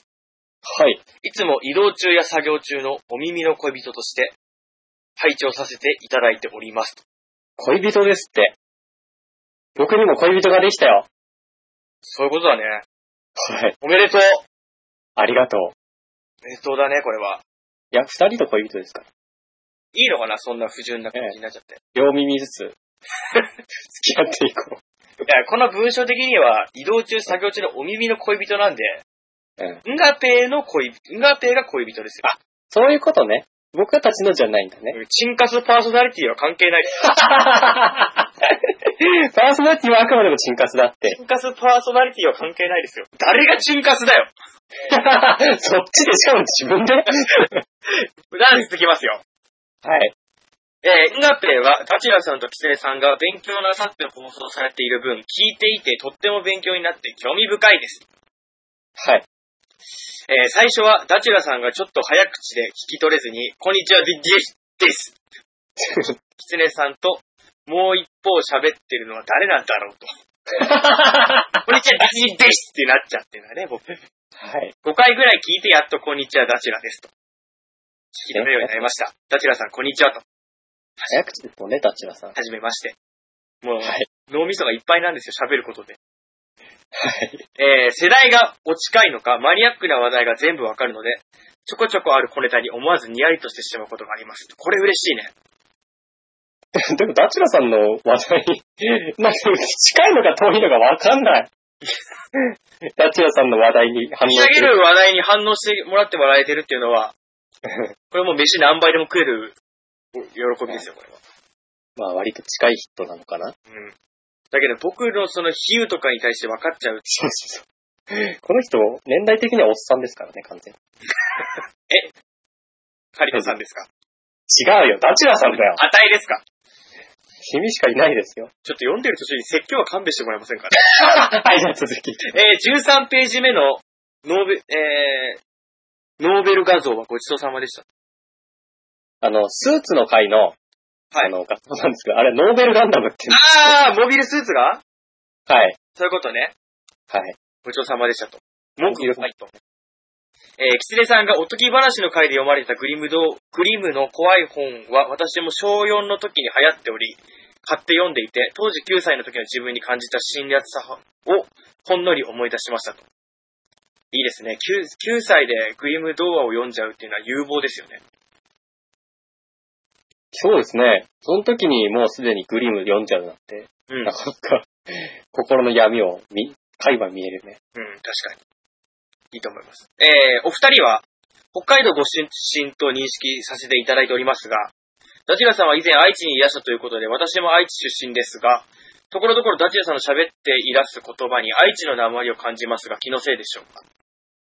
はい。小出とか、どえらいとか、はいはい。まあ、多分僕が、あの、不安定なだけですね、感情が。ほいではでも昔から言ってたような気がしますね。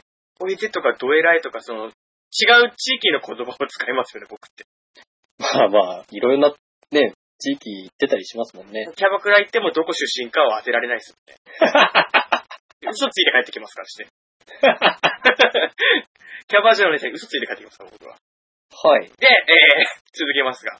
小出とか、どえらいとか。私も高校の修学旅行で北海道に行った、北海道に行った際、バスガイドさんが、北海道人は鉛ないだべさと。はい。 まあ、鉛はないべ、僕ら。あまりはないでな。ないべ。と、むちゃくちゃなまっていた覚えがあります。エゾ地は、会津若松さんからの移民の方が多いと聞きますが、会津の鉛の傾向があるのでしょうか自分本位で失礼ながら、もし機会があれば、北海道のことや方言について少しお話、お聞かせ願いましたらと思いました。喋り方のイメージとして私の中では最終兵器彼女で脳内保管されていますと。最多のね。あ確のかに、最多のね、高橋慎さんのね。高橋慎さんの うん。確かにそれと比べると僕ら本当にチンカスパーソナリティですから。 えー、長々の垂れ流し文章すいません。それでは乱文で失礼しました。これからも放送楽しみにしています。ハリと。ありがとうあごりざいがまとうございます。いや、嬉しいですね。す。ねえ。ついに来ましたね。初めてのメールですよ、これ。確かこれ、一発目ですから、ラスカルのエザールが届くんでしたっけこれ。いや、ユニクロのレジですよ。だから、どうやって手に入れるんですかユニクロレジを。だから、それこは、まず、ベンゾーさんルックをしてね。 いや、だから、もう、ベンゾーさんルックを、はい。しもがボーイズラブの隠語として捉えてないから ね。ベンゾールック、略して BL、戻してボーイズラブって分かってないからね、みんな。 そうだね。でベンゾールックをすれば、おのずと手に入りますよ、ユニクロのレジは。いや、レジじゃなくて最初にメールをくださった人のうん話ですよ、僕が言ってるの。はいはいはい。はいはいはいじゃなくて。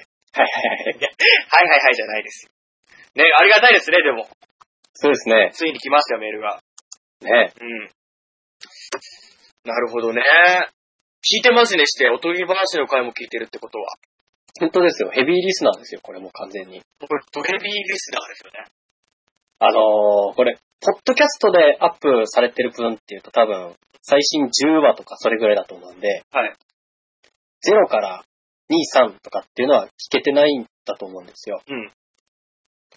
それまあもう手、もう手渡しでいいんじゃないのまあまあ、手渡しでもいいんですけど、あの、ホームページの方にね、うん来ていただけると、うんまあ、僕のプロフィールからも来れますけど、そうですね。はい、そっちから来ると全話聞けますんで、あと、よろしきつねさんに言えば来るんじゃないですか、まああげますよ、別に。 MP3。あの、 まだまだ分母少ないですから。これがさ、1億8000万人も聞いてたらさ、 まあね。手渡しのさ、そういうドブ坂周りみたいなのできないですけど、はい。だとしても、ね、聞きたいので、あればホームページの方見てもらえれば上がってますし、はい。ですね。うん。それでこれ北海道のことや方言についてって、これ本当にンガペで取り上げたいぐらいですよね。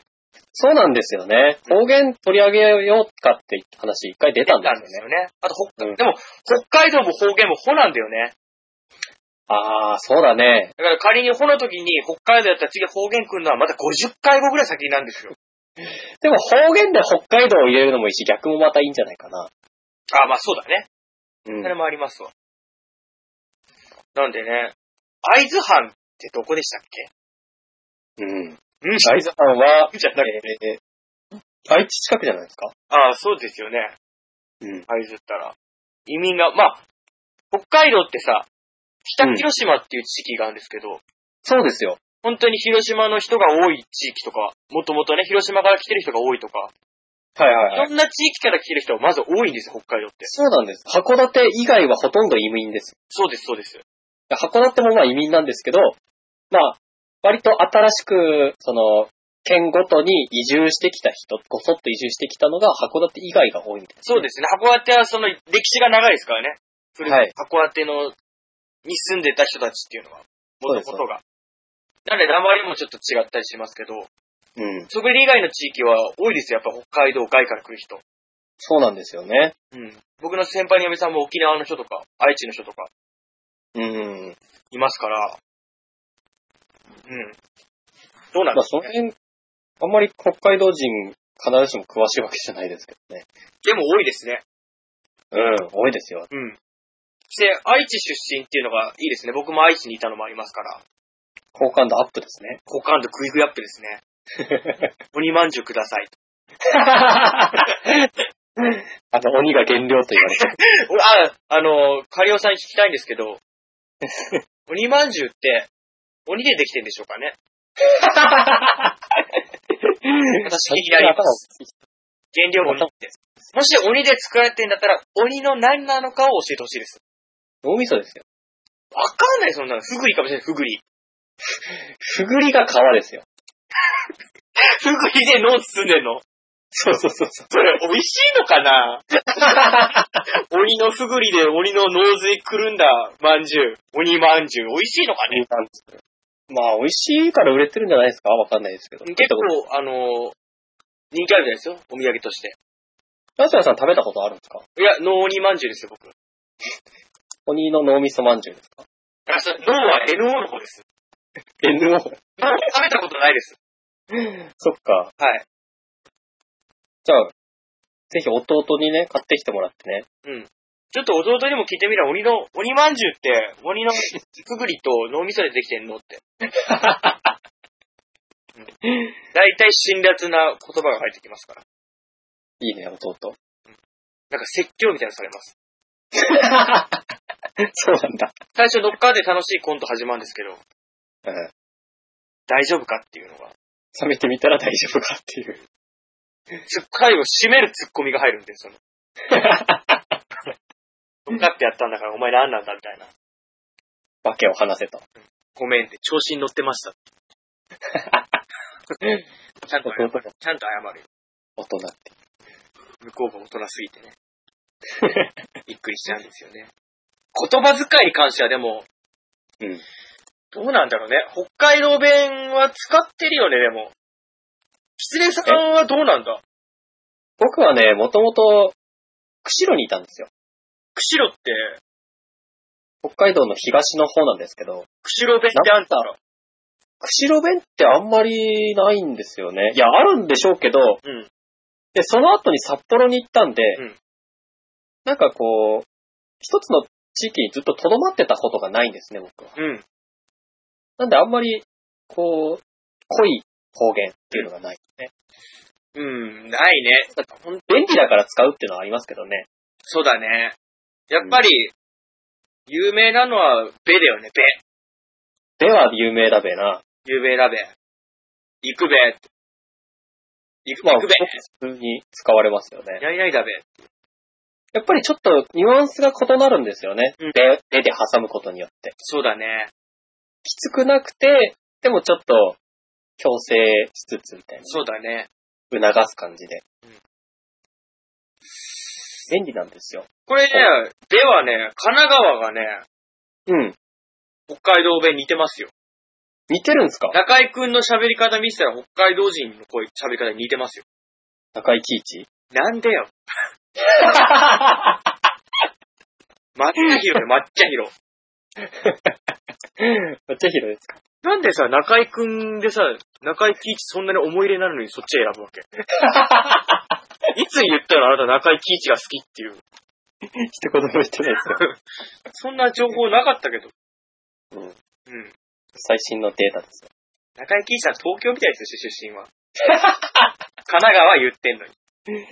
でもで逆に中井くん、中井正宏くんは、うん神奈川なんですか神奈川みたいですよ。へで、その、か中井くんの喋り方が北海道人っぽい喋り方してますね。あ、そうなんだ。あんまり意識したことない。ないないだべって言いますもんね。あいますね。うん。これだかはら、そういうの見てるから、なおさら、なんだろう。別に方言、ぽくない感じちゃうよね、北海道の人って。うん。だから、書いて函館は結構なまってますよね。函館はなまってるしさ、さあだっけ函館って。さです、さです。本当にさですよ。僕、函館住んでたんで、はい。あのー結構感化されましたね、一時期は。あ、やっぱ映っちゃうっていうよね。移りますね。なおましてや、寮生活だったんで、周りの人みんな函館だったりするんですよ。はい。まあ、い家とかね、家庭が一時期函館にあるっていうんだったら、家の中は別に函館弁じゃないでいいんですけど、うん。寮とかになると、もうすぐ移りますね。ちょっとなまってますね、なんでも。なんかニュアンスとか、イントネーションが違う。イントネーションがね。うん。でも、なんだろう。聞き取れないほどじゃないからさ。うん、ドイツイとかなんて本当に聞き取れないですからね。そうだね。浜言葉ってあるじゃないですか。多分、浜言葉は本当に聞きにくいね。待って、聞きにくいっていうか、なんだろう、理解できない。僕も、浜し、浜弁が強いおじさんと飲んだことあるんですけど、初対面なんですけど、うん。すっごいノリノリで喋ってるんですけど、もう全2割ぐらいしか言ってることわかんないんですよね。うんその後もなんか違うとこ連れてかれたんですけど、全然もう、最初から最後までよくわからなかったんですよね。僕もね、あの、函館で温泉に行こうって言って、あの、自然温泉みたいな、はい切れってやつ、はいはいはい。行こうって言って、まあ、それが海辺にあるんですね。はい。で、でもわ、なんか、ひっそりとしたとこみたいで、うん。わかんねえなって言って、で、なんかその辺にいるおじさんにね、聞いてみたんですよ。はい。何々温泉ってどこにあるんですかって言ったら、なんかブラブラブラみたいな。ブルールルル食べっていう感じ。本当にブルーベみたいな。ブルーベみたいな。それちょっと極端でしょ。いや、本当に、これはね、別に部別してるわけじゃなくて、本当にこんな感じで聞き取れないんですよ。でしかわかんねえべんな。そう、本当に、べ、べしか確実なのはべだけ、み たいな。本当に聞き取れなくて、でも何回も何回も、ね、親切して教えてもらってるわけですから、い。ね、何回も何回も繰り返し聞く、聞き直すのも悪いかなと思って、はい結局、あ、わかりました、つって、 車に戻って、またネット開いて、検索したっていう。それでわかったんですかそうです、分かって。音声行ったらまた地元の方がね、いっぱいいてね。はいまた、まるで外国に来たような。ペラペラペラペラっていう。全く周りで何喋ってるか分からない。ペラペラペラペラペラペラペラペラペラっていう感じの。浜言葉ってすごいですね。難しいですね。難しいです。うん向こうからこっちの言ってることは分かるのに、そうそうそうそう。こっちは向こうの言ってること分かんないんですよ。難しいっすよね。うん。難しい。本当に。なんか、やっぱ会話が通じないっていうかさ、わからないと恐怖だ よね。若干恐怖ですよ。怖くなっちゃうよね。うん。わかんなくなっちゃうのは。まあ、その点方言なんてね、まだ生優しいもんですそうだね。まだまだ可愛いもんですよ。よ。うん。まあ、北海道弁なんてあげりゃいっぱいありますからね、ほいで。そうですね。ゴミを投げるも言われますもんね。便利なんですよね。投げるってやっぱ捨てるとも違うんですよ。ゴミ投げじゃんけんなんですよね。捨てじゃんけんじゃなくて。 ゴミ捨てじゃんけんじゃ捨ないてんでるっていう、ゴミを捨てるっていう廃却的な意味を投げるっていうんですよね。すよ。うん。意味は同じなんですけど、なんか投げるの方がねうん、柔らかいというか、うん。投げるのが好きですね、僕は。うん、僕も必要以上に使います ね。必要以上に使います。いや、職場では、まあ、出かかりますけど、あ、そっか、今北海道にいないですもんね。そうです、そうです。忘れてた。ですけど、まあ、そこまではね、自然に出てくるもんじゃないんで。ナマラとかどうですナマラは。なまらか。なまらはね、函館にいるときはよく使ってましたね。ナマラっていうのもあるんですよ。これがなんか、なんだろう。増幅させる意味かい。蝶とか、すげえ、すごいなんとか。すごいとか、言葉を大きくさせる意味合いっていう。うん。函館だとね、ガッツって言うんですよ。ガッツへガッツすごいって言うんですよ。え。うん。ガッツうまいとかって言って、また別なんですよね。はい。函館はどっちかっていうと本州寄りなんですよ。文化とか。うんうんうんうん。道が狭かったりしますからね。はい。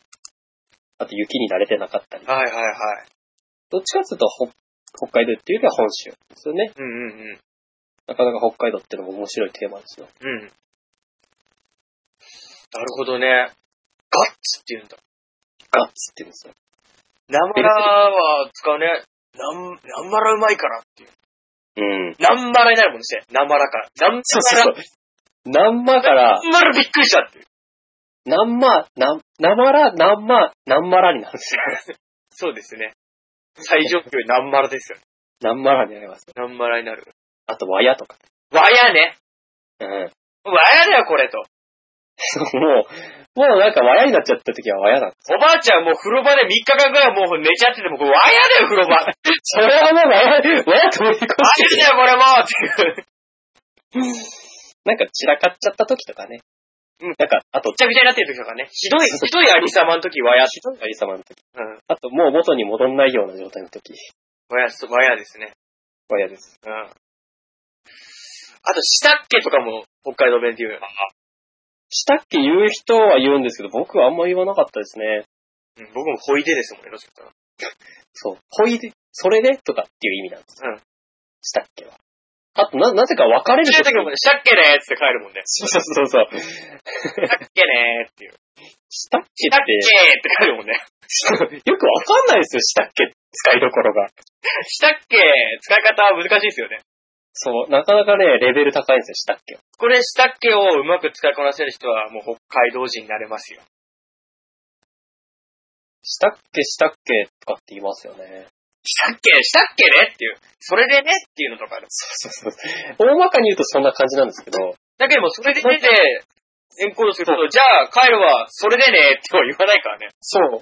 あと、別に他にも使い方があるんですけど、しそれでねっていうのと、なんか、い意味が違うことにも使われるんでわかんないんですよ。ねでも便利ですよね。便利ですね、したっけは。したっけさ。最高だった。うん。あと、一番最強に便利な方言知ってます、北海道弁で。お刺さるでしょ。ああ、正解ああ、やっぱりね、お刺さるは便利。お刺さるめっちゃ便利なのに、もう、だって公用、公用語っつうか、その、常用的なもんだと思ってましたもん。一般的に使われるもんだと思っおて。刺さるって通じないんですかしてないよ。本当に会社とかでも、これお刺さってるんですよって、愛知の出身の上司に言うと、うん。何お刺さってるって 言う。お刺さってんのはお刺さってんですよって言うんだけど、お刺さるってなんでわかんないのいや、わかるでしょ、お刺さるは。ちょ、じゃあ、き、これお刺さるわかる人に説明したってよ。いや、もし生放送でいればね、うん説明するけど、うんいや、え今言いますか。お刺さるっていうのは、はい自分が意図してないんですよ。意図してないんですけど、例えばこう、なんだろう。電車とかでね、はい。電車動いた時に、なんかこう、壁に手ついた時に、なんかボタンを押しちゃったみたいな。そう。意図的に押すんじゃなくて、自然に体が当たって押してしまっている状態の継続状態お刺さるんですよ。お刺さるって言うんですよ。だから、あとなんポかケットに入れた電話が、お刺さって発信かかってたみたいな。そうです、そうです。うんお。刺さるんですよ。お刺さるんですよ。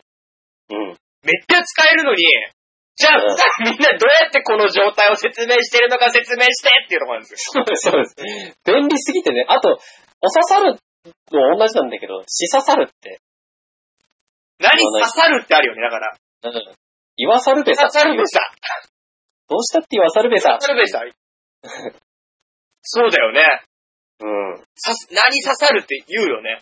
そう、し刺さるって結構、お刺さるよりも使えますね、僕は。うん。し刺さる。だから、だから体が言うこと聞かない状態ですよね。勝手になること。 勝手になっちゃうこと。自分の動作なんだけど、自分の意図じゃないとき。うん。うん。だから何かが引っかかるとかと近いんじゃないああ、なるほどね。引っかかって、みたいなのと、この押してるバージョンですよ。うん、うん。プッシュ、プッシュ。そうです。プルじゃない、プッシュ。お刺さる。刺さるですよ。引っかかるは、ちょっと自分の体の一部じゃないんですよ。多分、あの、カバンの金具とかね。いや、わかんない。鼻フックが引っかかって、それは引っかかってるでし引っょ。かかってぐ、ぐいぐいぐいぐい。ろうそく熱いみたいな。そういうことでしょ。 それはだってやりたくてやってるんですから。まあ、そういう、 ややりたくないんですよ。お刺さるっていうのは。あそうだね。そう。やりたくないんです。うん、乳首がお刺さるとか、ちょっとおかしい。なんでそこでそれをチョイスした乳首は押すもんかなと思ったけど、人によっちゃ押さない人もいるもんね。聞く人もいますからね。そうですよね。かじってしますもんね。乳首で、乳首つまんで引く人もいますから。乳首がお刺さるっていう。 いや乳首が代わりにさ、 何かに触っててもさ、乳首お刺さるって言わないよね。 そう考えると乳首っていう突起物は、うなんか不思議な存在かもしれません。こん。またね、別のじ次元に存在れはする。乳首の時に検証しましょう。そうだね。乳首の時、血です。血。うん、乳首の時。まあ、血も選び放題だね。ねえ。楽しみだね、血も。ね。うん。どっちが来るんだろうね、これは。ラブ側に。何聞くけどもう一つは何いや、何想像してるんですよ。僕は、キツネさんのターンになるか、ダチュラ君のターンになるかでどっちに来るんだろうねって。あ、そういう話でした。別にチンコとか考えてないですよ。待ってくださいよ。バッチリですね。バッチリね。バあッれもう、バッチリって方言。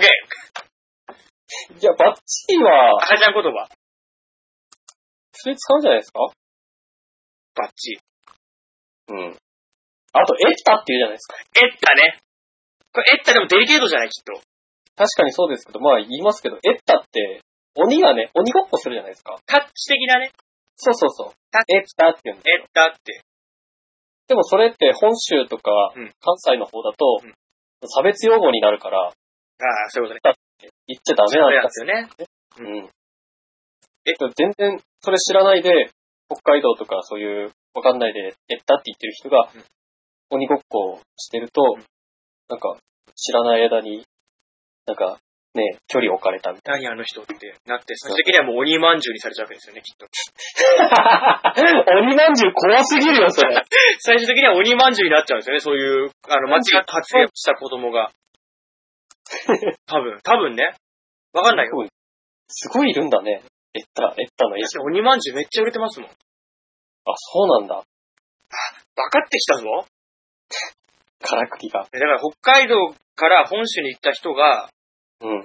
特に愛知とかね、うん行った時に、タッチっていう言葉を知らずに鬼ごっこなんかやってる時にうん、鬼役となって、タッチではなくエッタを使った時に、うん。もう、日本鬼まんじゅう協会の人たちが、その子供を連れ去って、すぐに並び脳髄を摘出して、歌ってこ れ、ほ放送できるんですかいや、多分ね、僕らが来たって言ってるのは、あの、悪意があるわけじゃないんですよ。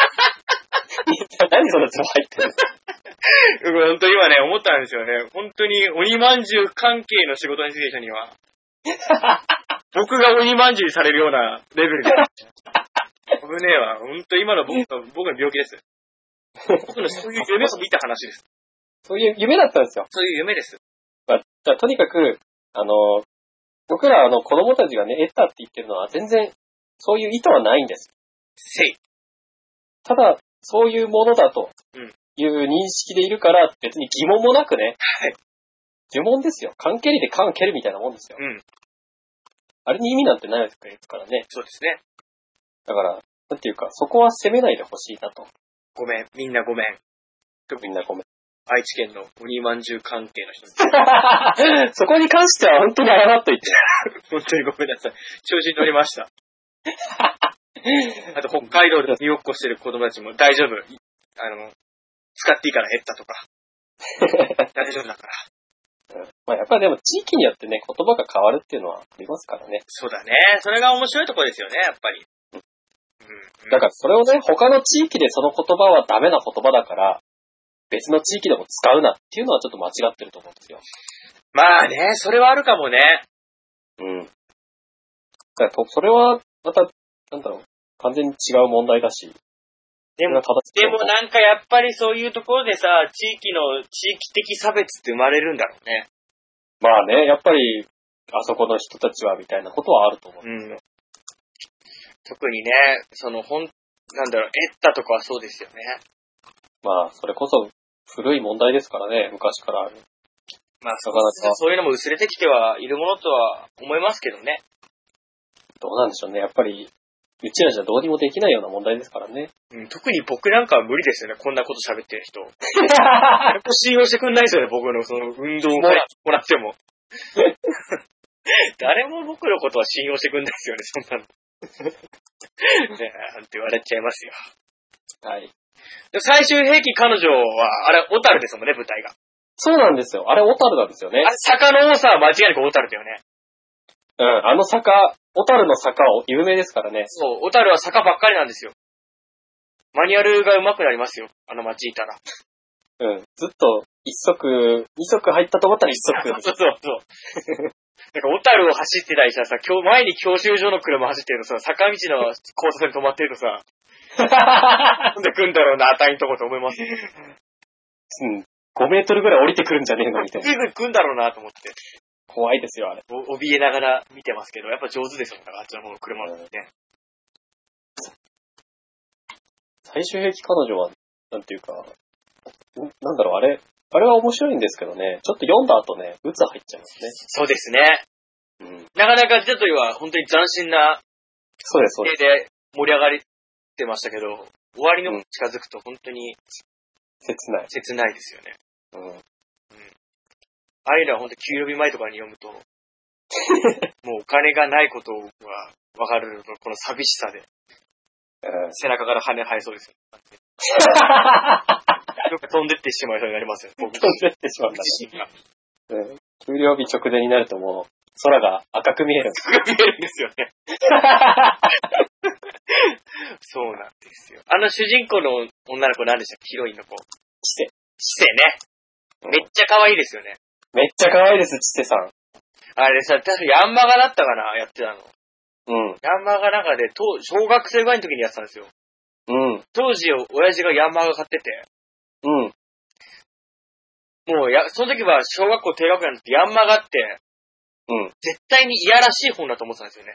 まあね、そういうグラビアの表紙なんで、ですよね。 あと、チラッとバレーボーイズが見えたときに、ひどい、これはエロ漫画の雑誌なんだっていう。思っまあたけ小ど学生が読むものではないな。最終兵器彼女の、あの、知性の、なんか清潔感と多少の恥じらいみたいな表情が、うん。ああ、やらしく思えたね。まあね、当時からすれば、これ以上ないエロスでしたね。表情のね、うん。全巻持ってますよ。まあ、あれ全、全5巻とか6巻なんでね。え、9巻じゃないえ最終兵器彼女って。ああ、僕読んだの完全版かもしれないあでかもしんないですね。すね。面白いですよね。うん。面白いですね。なんでね、やっぱり北海道が舞台になってるものは、やっぱり北海道で生活した人間からしてみれば、ちょっとやっぱり親近感湧きますよね。うん。まあ、北海道直接関係なくてもね、うん。ちょっと親近感が湧いて、好感度が。い好感度アップですよ。や、でも最近、なんていうか、ご当地というかね、はい。なんか、例えば、なんだ、えー、釣り玉とかだと江ノ島水族館で、はいはいはいはい。評価だったら、えー、滋賀県、はい。高山市みたいなね、そういう、なんか、実在の街をモデルにするまアニメも多いですよね。多いですよね。うんま。あ、経済効果を生みますもんね。聖地実実践。際、僕も聖地巡礼行きましたからね。あ、どちら行ったんですかラキスタですかラキスタじゃないです。ラキスタ結構近いです。ラキスタですかいや、その評価ですよあ。、評価ですか。うん。行っ行ってきたんですか滋賀県。てきました。滋賀県のどこにえっとね。ていうか、滋賀だったかすら怪しいんですけ ど。長野大丈夫。あの、飛騨高山ってあるじゃないですか。それ岐阜じゃね岐阜だ ね。滋賀じゃないね。うん。そう岐阜ですよ。岐阜に行ったんですよ。はい。バイクでね、仲間5人ぐらいで行ってね、旅館に泊まってね。うん。で、評価、まあ、そのスポットにも行ったんですけど、はいまあ、関係なしにいいとこですね、岐阜は。ああ。確かにね、あそこ岐阜って、本州でも雪のある地域だし、うんうん。確かにいいところだと思いますよ。そう。で、感じたのがね、空気が北海道に似てるなって思ったんです。へえ。なんか、ひんやりとして、住んでる感じ。うん。やっ北海道にかなり似てます。みんな言ってました。ぱ雪の、あんだろうね、感じが。うん。行っうんうん。た時は、春先だったんですけど。うん。秋か。で、まだ もう、冬。両方曖昧すぎません滋賀なのか、岐阜なのか、秋なのか、春なのかっていう。 じゃあちょっとひんやりしてたなっていうことで、春だったか秋だったか。そういうことですね。うん。だから雪が降るにはちょっとまだ早かったんですけど、ちょうどいいくらいでね。うん。うん。よかったですよ。一度行ってみてはいかがですかそうだね。私、飛騨牛がうまいんですよ。なに、ひだ牛食ってきたの飛騨牛食いましたよ。いいなぁ。あれね、さすがにね、特上、なんとかみたいなの頼めませんでしたけど、まあ、うまい。普通の、普通の肉なのに霜降りみたいやっぱりそれブランド牛ってびっくりしますよね。な。うまいね。甘いんですよ。ああ、なるほど。肉が。はいはい。で口の中で溶ける。僕も、白老って北海道にあるんですけど、あ、白多いね。白老牛を食ったことあるんですけど、はい。黒毛のね。うん。あ、これもうし、早く死んじゃうなと思いますも んね。うますぎて。ダチュラさんがそう。こんなもん食ったら早く死ぬなっていう。大将として寿命が縮まるんだ。あのね、ちっちゃい頃にね、これ本当に悲しい話ですけど、 親に、うん。牛肉食いすぎたら死ぬって言われたんですよね。高いから。 高いからね。高 いから、美味しいし、そうの、んたくさん食べなきゃ大丈夫だけど、たくさん食べると、 早く死ぬから、うちは牛肉そんなに出ないんだよって。 めちゃめちゃか、今思えばね、うん。悲しとっても悲しい嘘だったんですけど、悲い話だったんだね。しい話だったんですけど、その感覚が根強くて、死の高いのがいい肉食うと、 あ早く死ぬかもって思っちゃうんですよね、一瞬。死んじゃうんだね。早く死ぬかもって思っちゃうんですよ。うんぐらい、ぐらい。それくらいうまかったんだ そ。れがうまかった。うん寿命縮むうまさね。黄金守る逆バージョンですよ、モンスターファーム。白疑問みたいな。逆を。黄金棒って。こうやってね、聞いてるみんなを置いてけぼりにしていく番組ですよ。番組っていうか僕で すよ。誰が当てみそうそう。てんのよとかって。マジカルバナナマジカルバナナバマジックバナナでしたっけあ、そんなバナナですかそそんなバナナか。バナナ育成ってやつね、いわゆる。うん、そうそうそう。そこ広げてったら 誰も、できたら、バナナ育成の話したら、オール、オールマックス作れますけど。フルオールマッパフルパラメーター作ってきてる。なんて火の鳥で作ってましたよ。誰がですかうちの兄ちゃん。 あお兄ちゃん。うん。お兄ちゃんも当、時まだね、ニートとかいう概念がなかったんで。当時はお兄ちゃんも自分も火の鳥の ように、社会に羽ばたくだろうと思ったけど、思ったけど、うん残念ながらね、墜落しちゃった。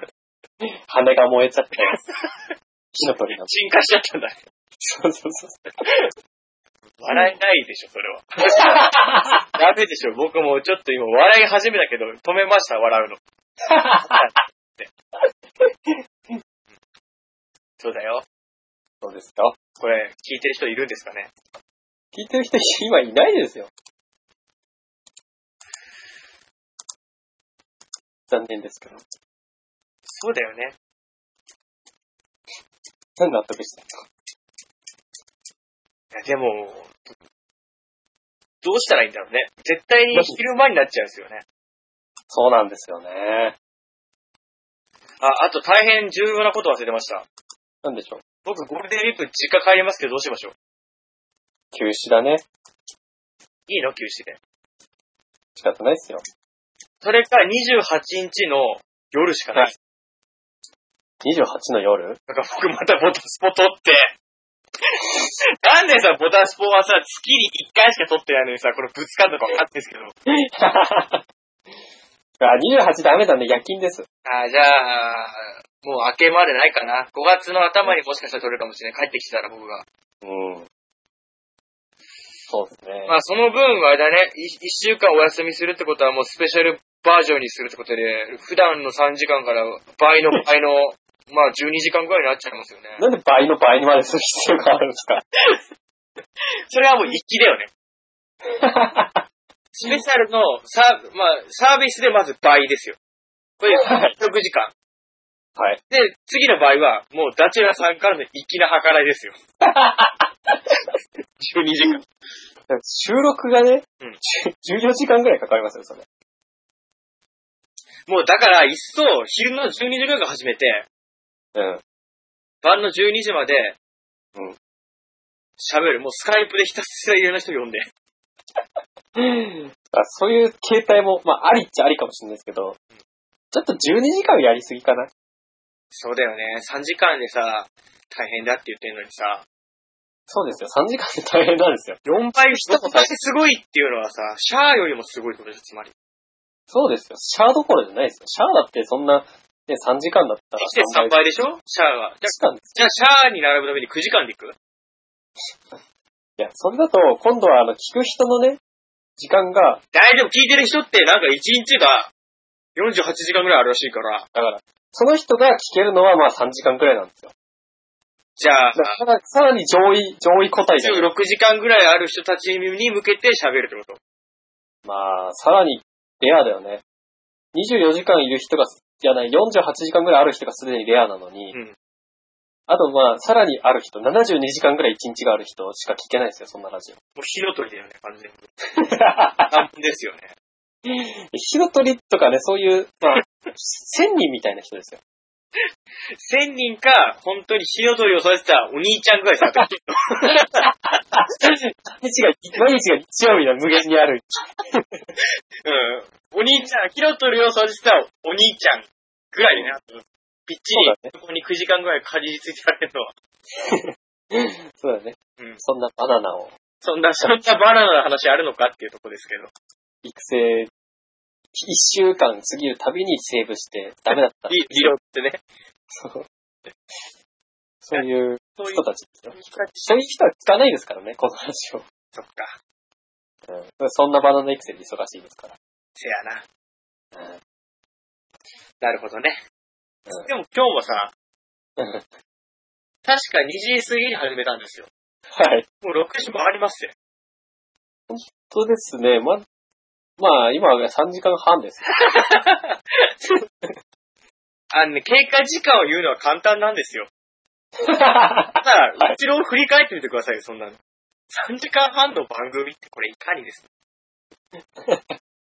でも一番辛いのはね、誰か分かってますと思うけど。カリオさんです かせっかくラジオのハガキ読まれたけど、たどり着くまでめっちゃ時間かかるわっていう。カリオさんが一番大変なんですよね、きっと。カリオさんね、ユーストリーム今聞けてないみたいです。あら、残念。じゃあ、3時間付き合ってください。 3時間残念ながら付き合うことになります。うん。残念。残念。まあ喋ってる我々が一番辛いのかもしれないですね。で、僕、これから12時間ぐらい仕事なんですよ。そうですよ。僕だって最近なんか、睡眠時間バラバラなんですよ。体内時計狂っちゃってるんですよ。体内時計が狂っちゃったはいっていうのはもう夜勤のリズムを戻せなくなっちゃってる。夜勤のリズムでもないんですよ。なんか1日1時間とか2時間とか寝れない日もあるし、なんでなんか寝れないんですよ。不眠、不眠症不眠症に近いですね。栄養が足りてないんですね、きっと。まあ、それは否定できないですけどね。僕も一時期不眠症と R 中っぽくなってる時期ありました。やっぱり栄養バランス大事ですよ。あ、やっぱそうなんですね。うん。あと、適度な疲労ね。うん。うん。適度だよ。疲れすぎたら今度神経過敏で寝れませんから、やっぱり。適度なしろね。まあ夜勤で疲れてないわけじゃないと思うんですけどね。うん。うん、あとはちゃんとご飯いっぱい食べて、満腹ってやっぱ脳にこう安らぎを与えますからね。うん。まあ僕も一応家で飯食えてない状態で言うのもなんですけども。最近飯食ってないもんな。そうだね。だからその点に関しては僕も同じだから、難しい。もう腹減りましたよ。そうだよ、僕も。こっから結 局、あと10 6時間は飯にありつけないんですよ。そうだね。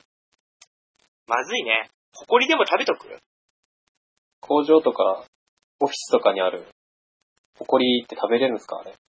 あの、工場にある、オフィスにある埃じゃなくても、埃はダメだと思う。多分。すっごい冷静に突っ込まれてえ例えば、はいなんか、発電所のは、なんか煙たいからダメみたいな。じゃなくて、埃っていう全部 が、ダメだと思う。で食べるラー油ってあるじゃないですか。食べるラー油はありますね。食べるホコリってないですかないね。ないですかラー油がもともと体に摂取しても影響ないものじゃないですか。でもホコリもなさそうですけどね。埃あるでしょ。あるんですかあれ。 埃ってだってさ、うん。食べ物とかから出てこ なくない多分。ちょっと僕見たことないですけどね。ねえ、パンの中をふわっと開けた時に中に埃がぎっしり入ってることとかって、うん。ないですない。ないね。ご飯、あの、ラーメンの上に埃パッパってかけて、食べたりもしないじゃん。まあ、そのかけるものをホコリと呼べばいいのかもしれないね。逆に。埃って、埃に思う的な埃で思えばいいのかな。プライドを、プライドをかけて食べる。尊心的な埃でいいのかな。プライド自分で食べちゃったら意味ないですけどね。 プライドを食べのし上がる的なね。あ、なるほど。貪欲に生きていこうよっていう意味、今の。自尊心を食ってさらにでかくなるよと。あプライドを捨ててでもうん、這い上がっていこうというう、んハングリー精神。ハングリー精神。まさにね、ハングリー精神。違うよ、ご飯がないんだよ、うち には。そういうこと言いたいんじゃないよ。リアルハングリーなんだね。そうです。ハングリー精神じゃなくて、アイムハングリー精神なんですよ。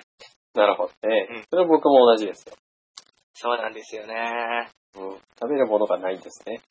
本当にさ、あのー、日中の、これで一人でいる時ですけど、喋ってないとね、は家で一人いる時、はい。本当にちょっとまずいもんね、人として。ぽんやりしたもん。ずっと。なんかね、なんか堕落っていうか、沈没した人みたいな。本当にそうですよ。性っていう力が埋没してますよね、完全に。ねえ。なんか生きてるっていうよりは死んでないだけ。そうそうそうそう。生きる理由特になし、死ぬ理由特になしっていう、このそうそうそう。そういう感じで、ぼんやりやってて、ふかしてるタバコが熱いって思ったらもうだいぶ深きしてる時ありますもんね。えっと、時間の流れもなんか気づいたら1時間経ったみたいな何もしないで。 だいぶ残念ですね、それは。そう。うん。まずいから、うん。早く連休入って、しっかり美味しいもの食べないと、いよいよまずいですね。いよいよまずいね。うん。これ以上。これ以上多分痩せずに、栄養失調が先に来ると思うんですよ。僕もこれ以上痩せないんですよ。だって、喫煙さん30キロぐらいしかないんですよね。 30キロ ?30 キロはありますよ、さすがに。体重30キロぐらいですよね。 30キロって、そんな、そんなのってないよ。大して強くもないしね、その、勢いがないもん。社会の否定もなんか、いや、軽いよ、否定がなんか。軽量、軽量化された否定だよ、随分。まあ体重が軽いからどうしても仕方ないですけどね。声が。 50キロあるかないかなんですけど、すごいよね。50キロ割るってもうさ、床に寝るじゃないですか。床に、はい。床に、あの、うつ伏せで寝ると、床に腹がつかないんですよ。ええへこんでるから。ー、へこんでるからね。あばらが先に当たっちゃうんだ。あばらと、胸とあばらと、あの、なんですか、恥骨恥骨っていうんですかね。あの、一番下腹部のところにあるはい。骨が当たって、ちんとこのね。そう、腹が当たらないんですよ。すごいよね。そう、だから寝てて痛いんですよ。太りにくい体質ですもんね。まあ、太りにくいんでしょうね。僕帰って太りやすい体質なんでね、本当両極端です。てか僕の周りガリガリのやつばっかりですもんね、安田さんにしかり。君に養分を吸い取られてるんじ ゃないトグロ120%状態もしかして。120% ?120% です、こ れ。ぐいぐい吸ってくっていうね。 まあ、悠々拍手読んでください。実は兄貴の方が強かった。 実はね、グルメに食いつくんだよね、後々潜水編。 潜水編で。 そう、グルメに取り付く。剣とか盾になるんですよ。そう、便利な体です。 そう。最終的にカーズみたいな終わり方するんですよカーズになっちゃいましたね。カーズの方は、あの、ジョジョの奇妙な冒険第2部の方をご覧してください。 はい。でも今アニメやってるんでね。そうですね。アニメも見てください。なかなか宇宙人が来よっていう噂聞いてますよ。うん、ちょっと古いですよ、悠々白書は。そうですか多分、今のジャンプ読者は知らない。で弦楽ペダントリーの指定図書って、悠々白鳥レベル E 点でキューピットじゃないですか。とか、出世の代表作。点でキューピットは読んでないですか、皆さん。読んでないっす。残 念ちょっとエッチな悪魔のやつ読んでないですよ。リリムキッズじゃないよ。リリムキッズじゃない。ビデオ喫茶読みましたけどリね。リムキッズじゃない。元祖、あーっと、なんでしたっけ、あの、合図書いたりしても悪魔のちょっとエッチな悪魔書いてますよね。あれシャドウレディでしたっけそこまでは僕も知らないですね。大体、リリムキッス、シャドウレディ、えー、テンデキューピット。大体、ジャンプは小悪魔的な、エッチな小悪魔漫画が昔は多かったんですよっていうことをね。まトあ、ラブトルラブルもね。トラブルもですもんね。やっぱ好きなんですよね、悪魔とエッチ。まあ、青少年、ね、そういう悪魔系、ちょっとエッチみたいなのね、含めないと死んじゃいますからね。そうだね。やっぱ僕が、今、レールガンやってるっていうのが生きてる理由と同じで、はい。ジャンプでちょっとエッチ枠がやってるからみんな生きてるんだと思うんですよ、中学生時代は。いや、さすがにね、ヤンマガとかは買えないんで、そうだね。ジャンプで、こジャンプなら読んでても別に何も言われないですから。大事ですね。ちょっとエッチなのがないと死んじゃうんですよ。中学生は。そうだね。大事です、成分として。そう です。なんで次の弦楽ペダントリーの字の時は、うんジャンプのエッチな漫画っていあう。失礼プリティフェイスとか良かったプリティフェイスと かね、顔が。あれ結構乳首上手に描いてたんですよね、うっすらあの、はっきり描かない乳首をね。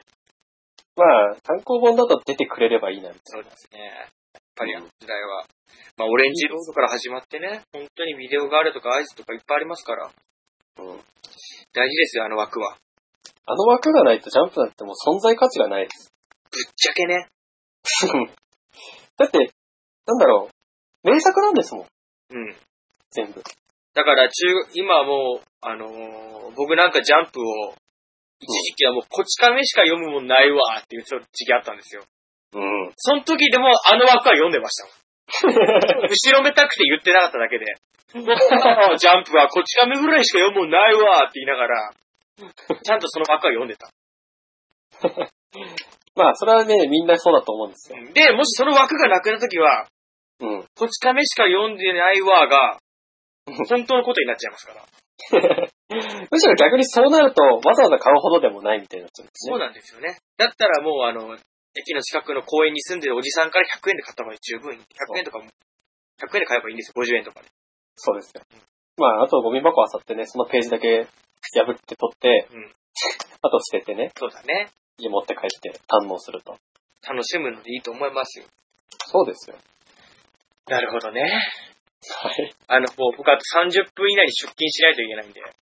これもう、収まるかどうかわかんないレベルですよだ。って6時間行けるでしょ、6時間。6時間行け6る時間行くと、もう音質がガタガタなんです。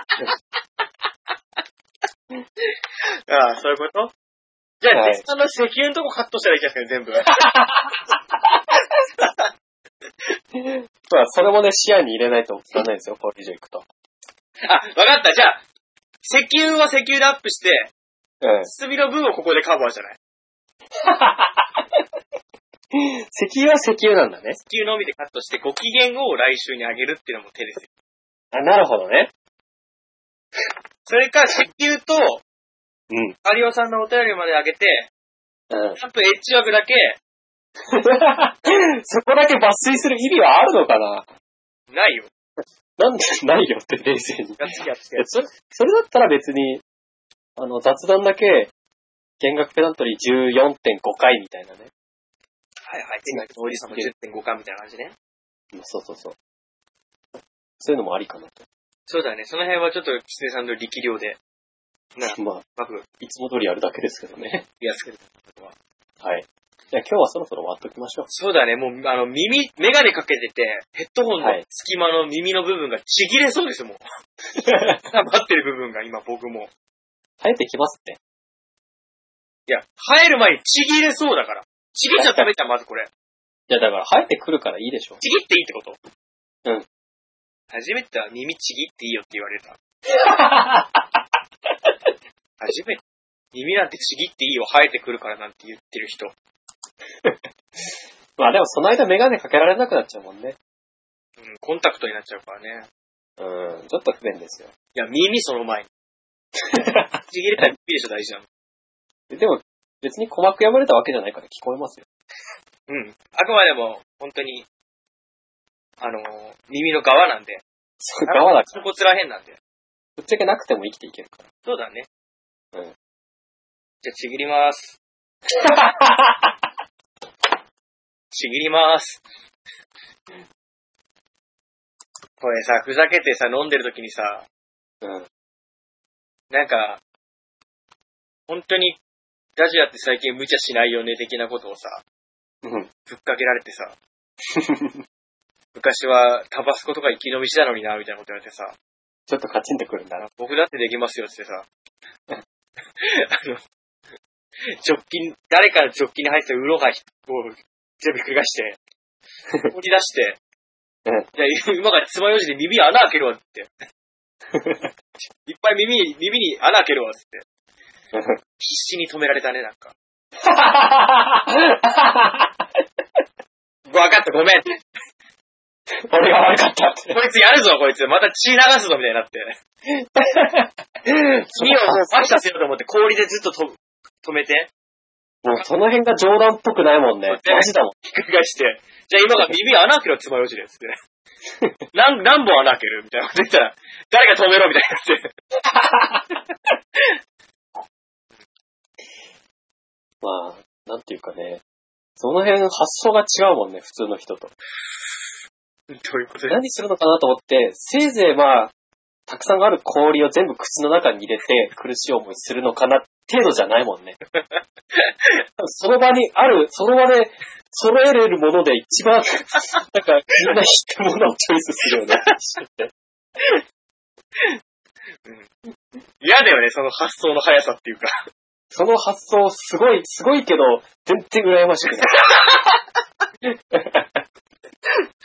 だったみたいだよ、みんなも。何するのかなと思ったら、本当にこいつ耳に穴、つまようじで耳で穴開けようとしてるっていうのになって。何考えてんのみたいになって。やめなよみたいな。ほら、女の子引いてるじゃんみたいになって。それは引く、ドン引きだ。男でも引くよ。歯がいじめるてそっから。なんでやって。ね、終わりますよ。終わりましょう。もう6時ですからね。うん。じゃあ、まあ次いつになるかわかんないですけど、また宣伝すると思いますので。はい。まあ、出会えたらラッキーです、ラッキーってことでね、ボダスポの方もお便りどしどし待ってますので、まだまだ間に合いますのでね、これ聞いてるところ。間に合いますよ。誕生日、プレゼント。はい、お願いします。はい。バイバイババイはい。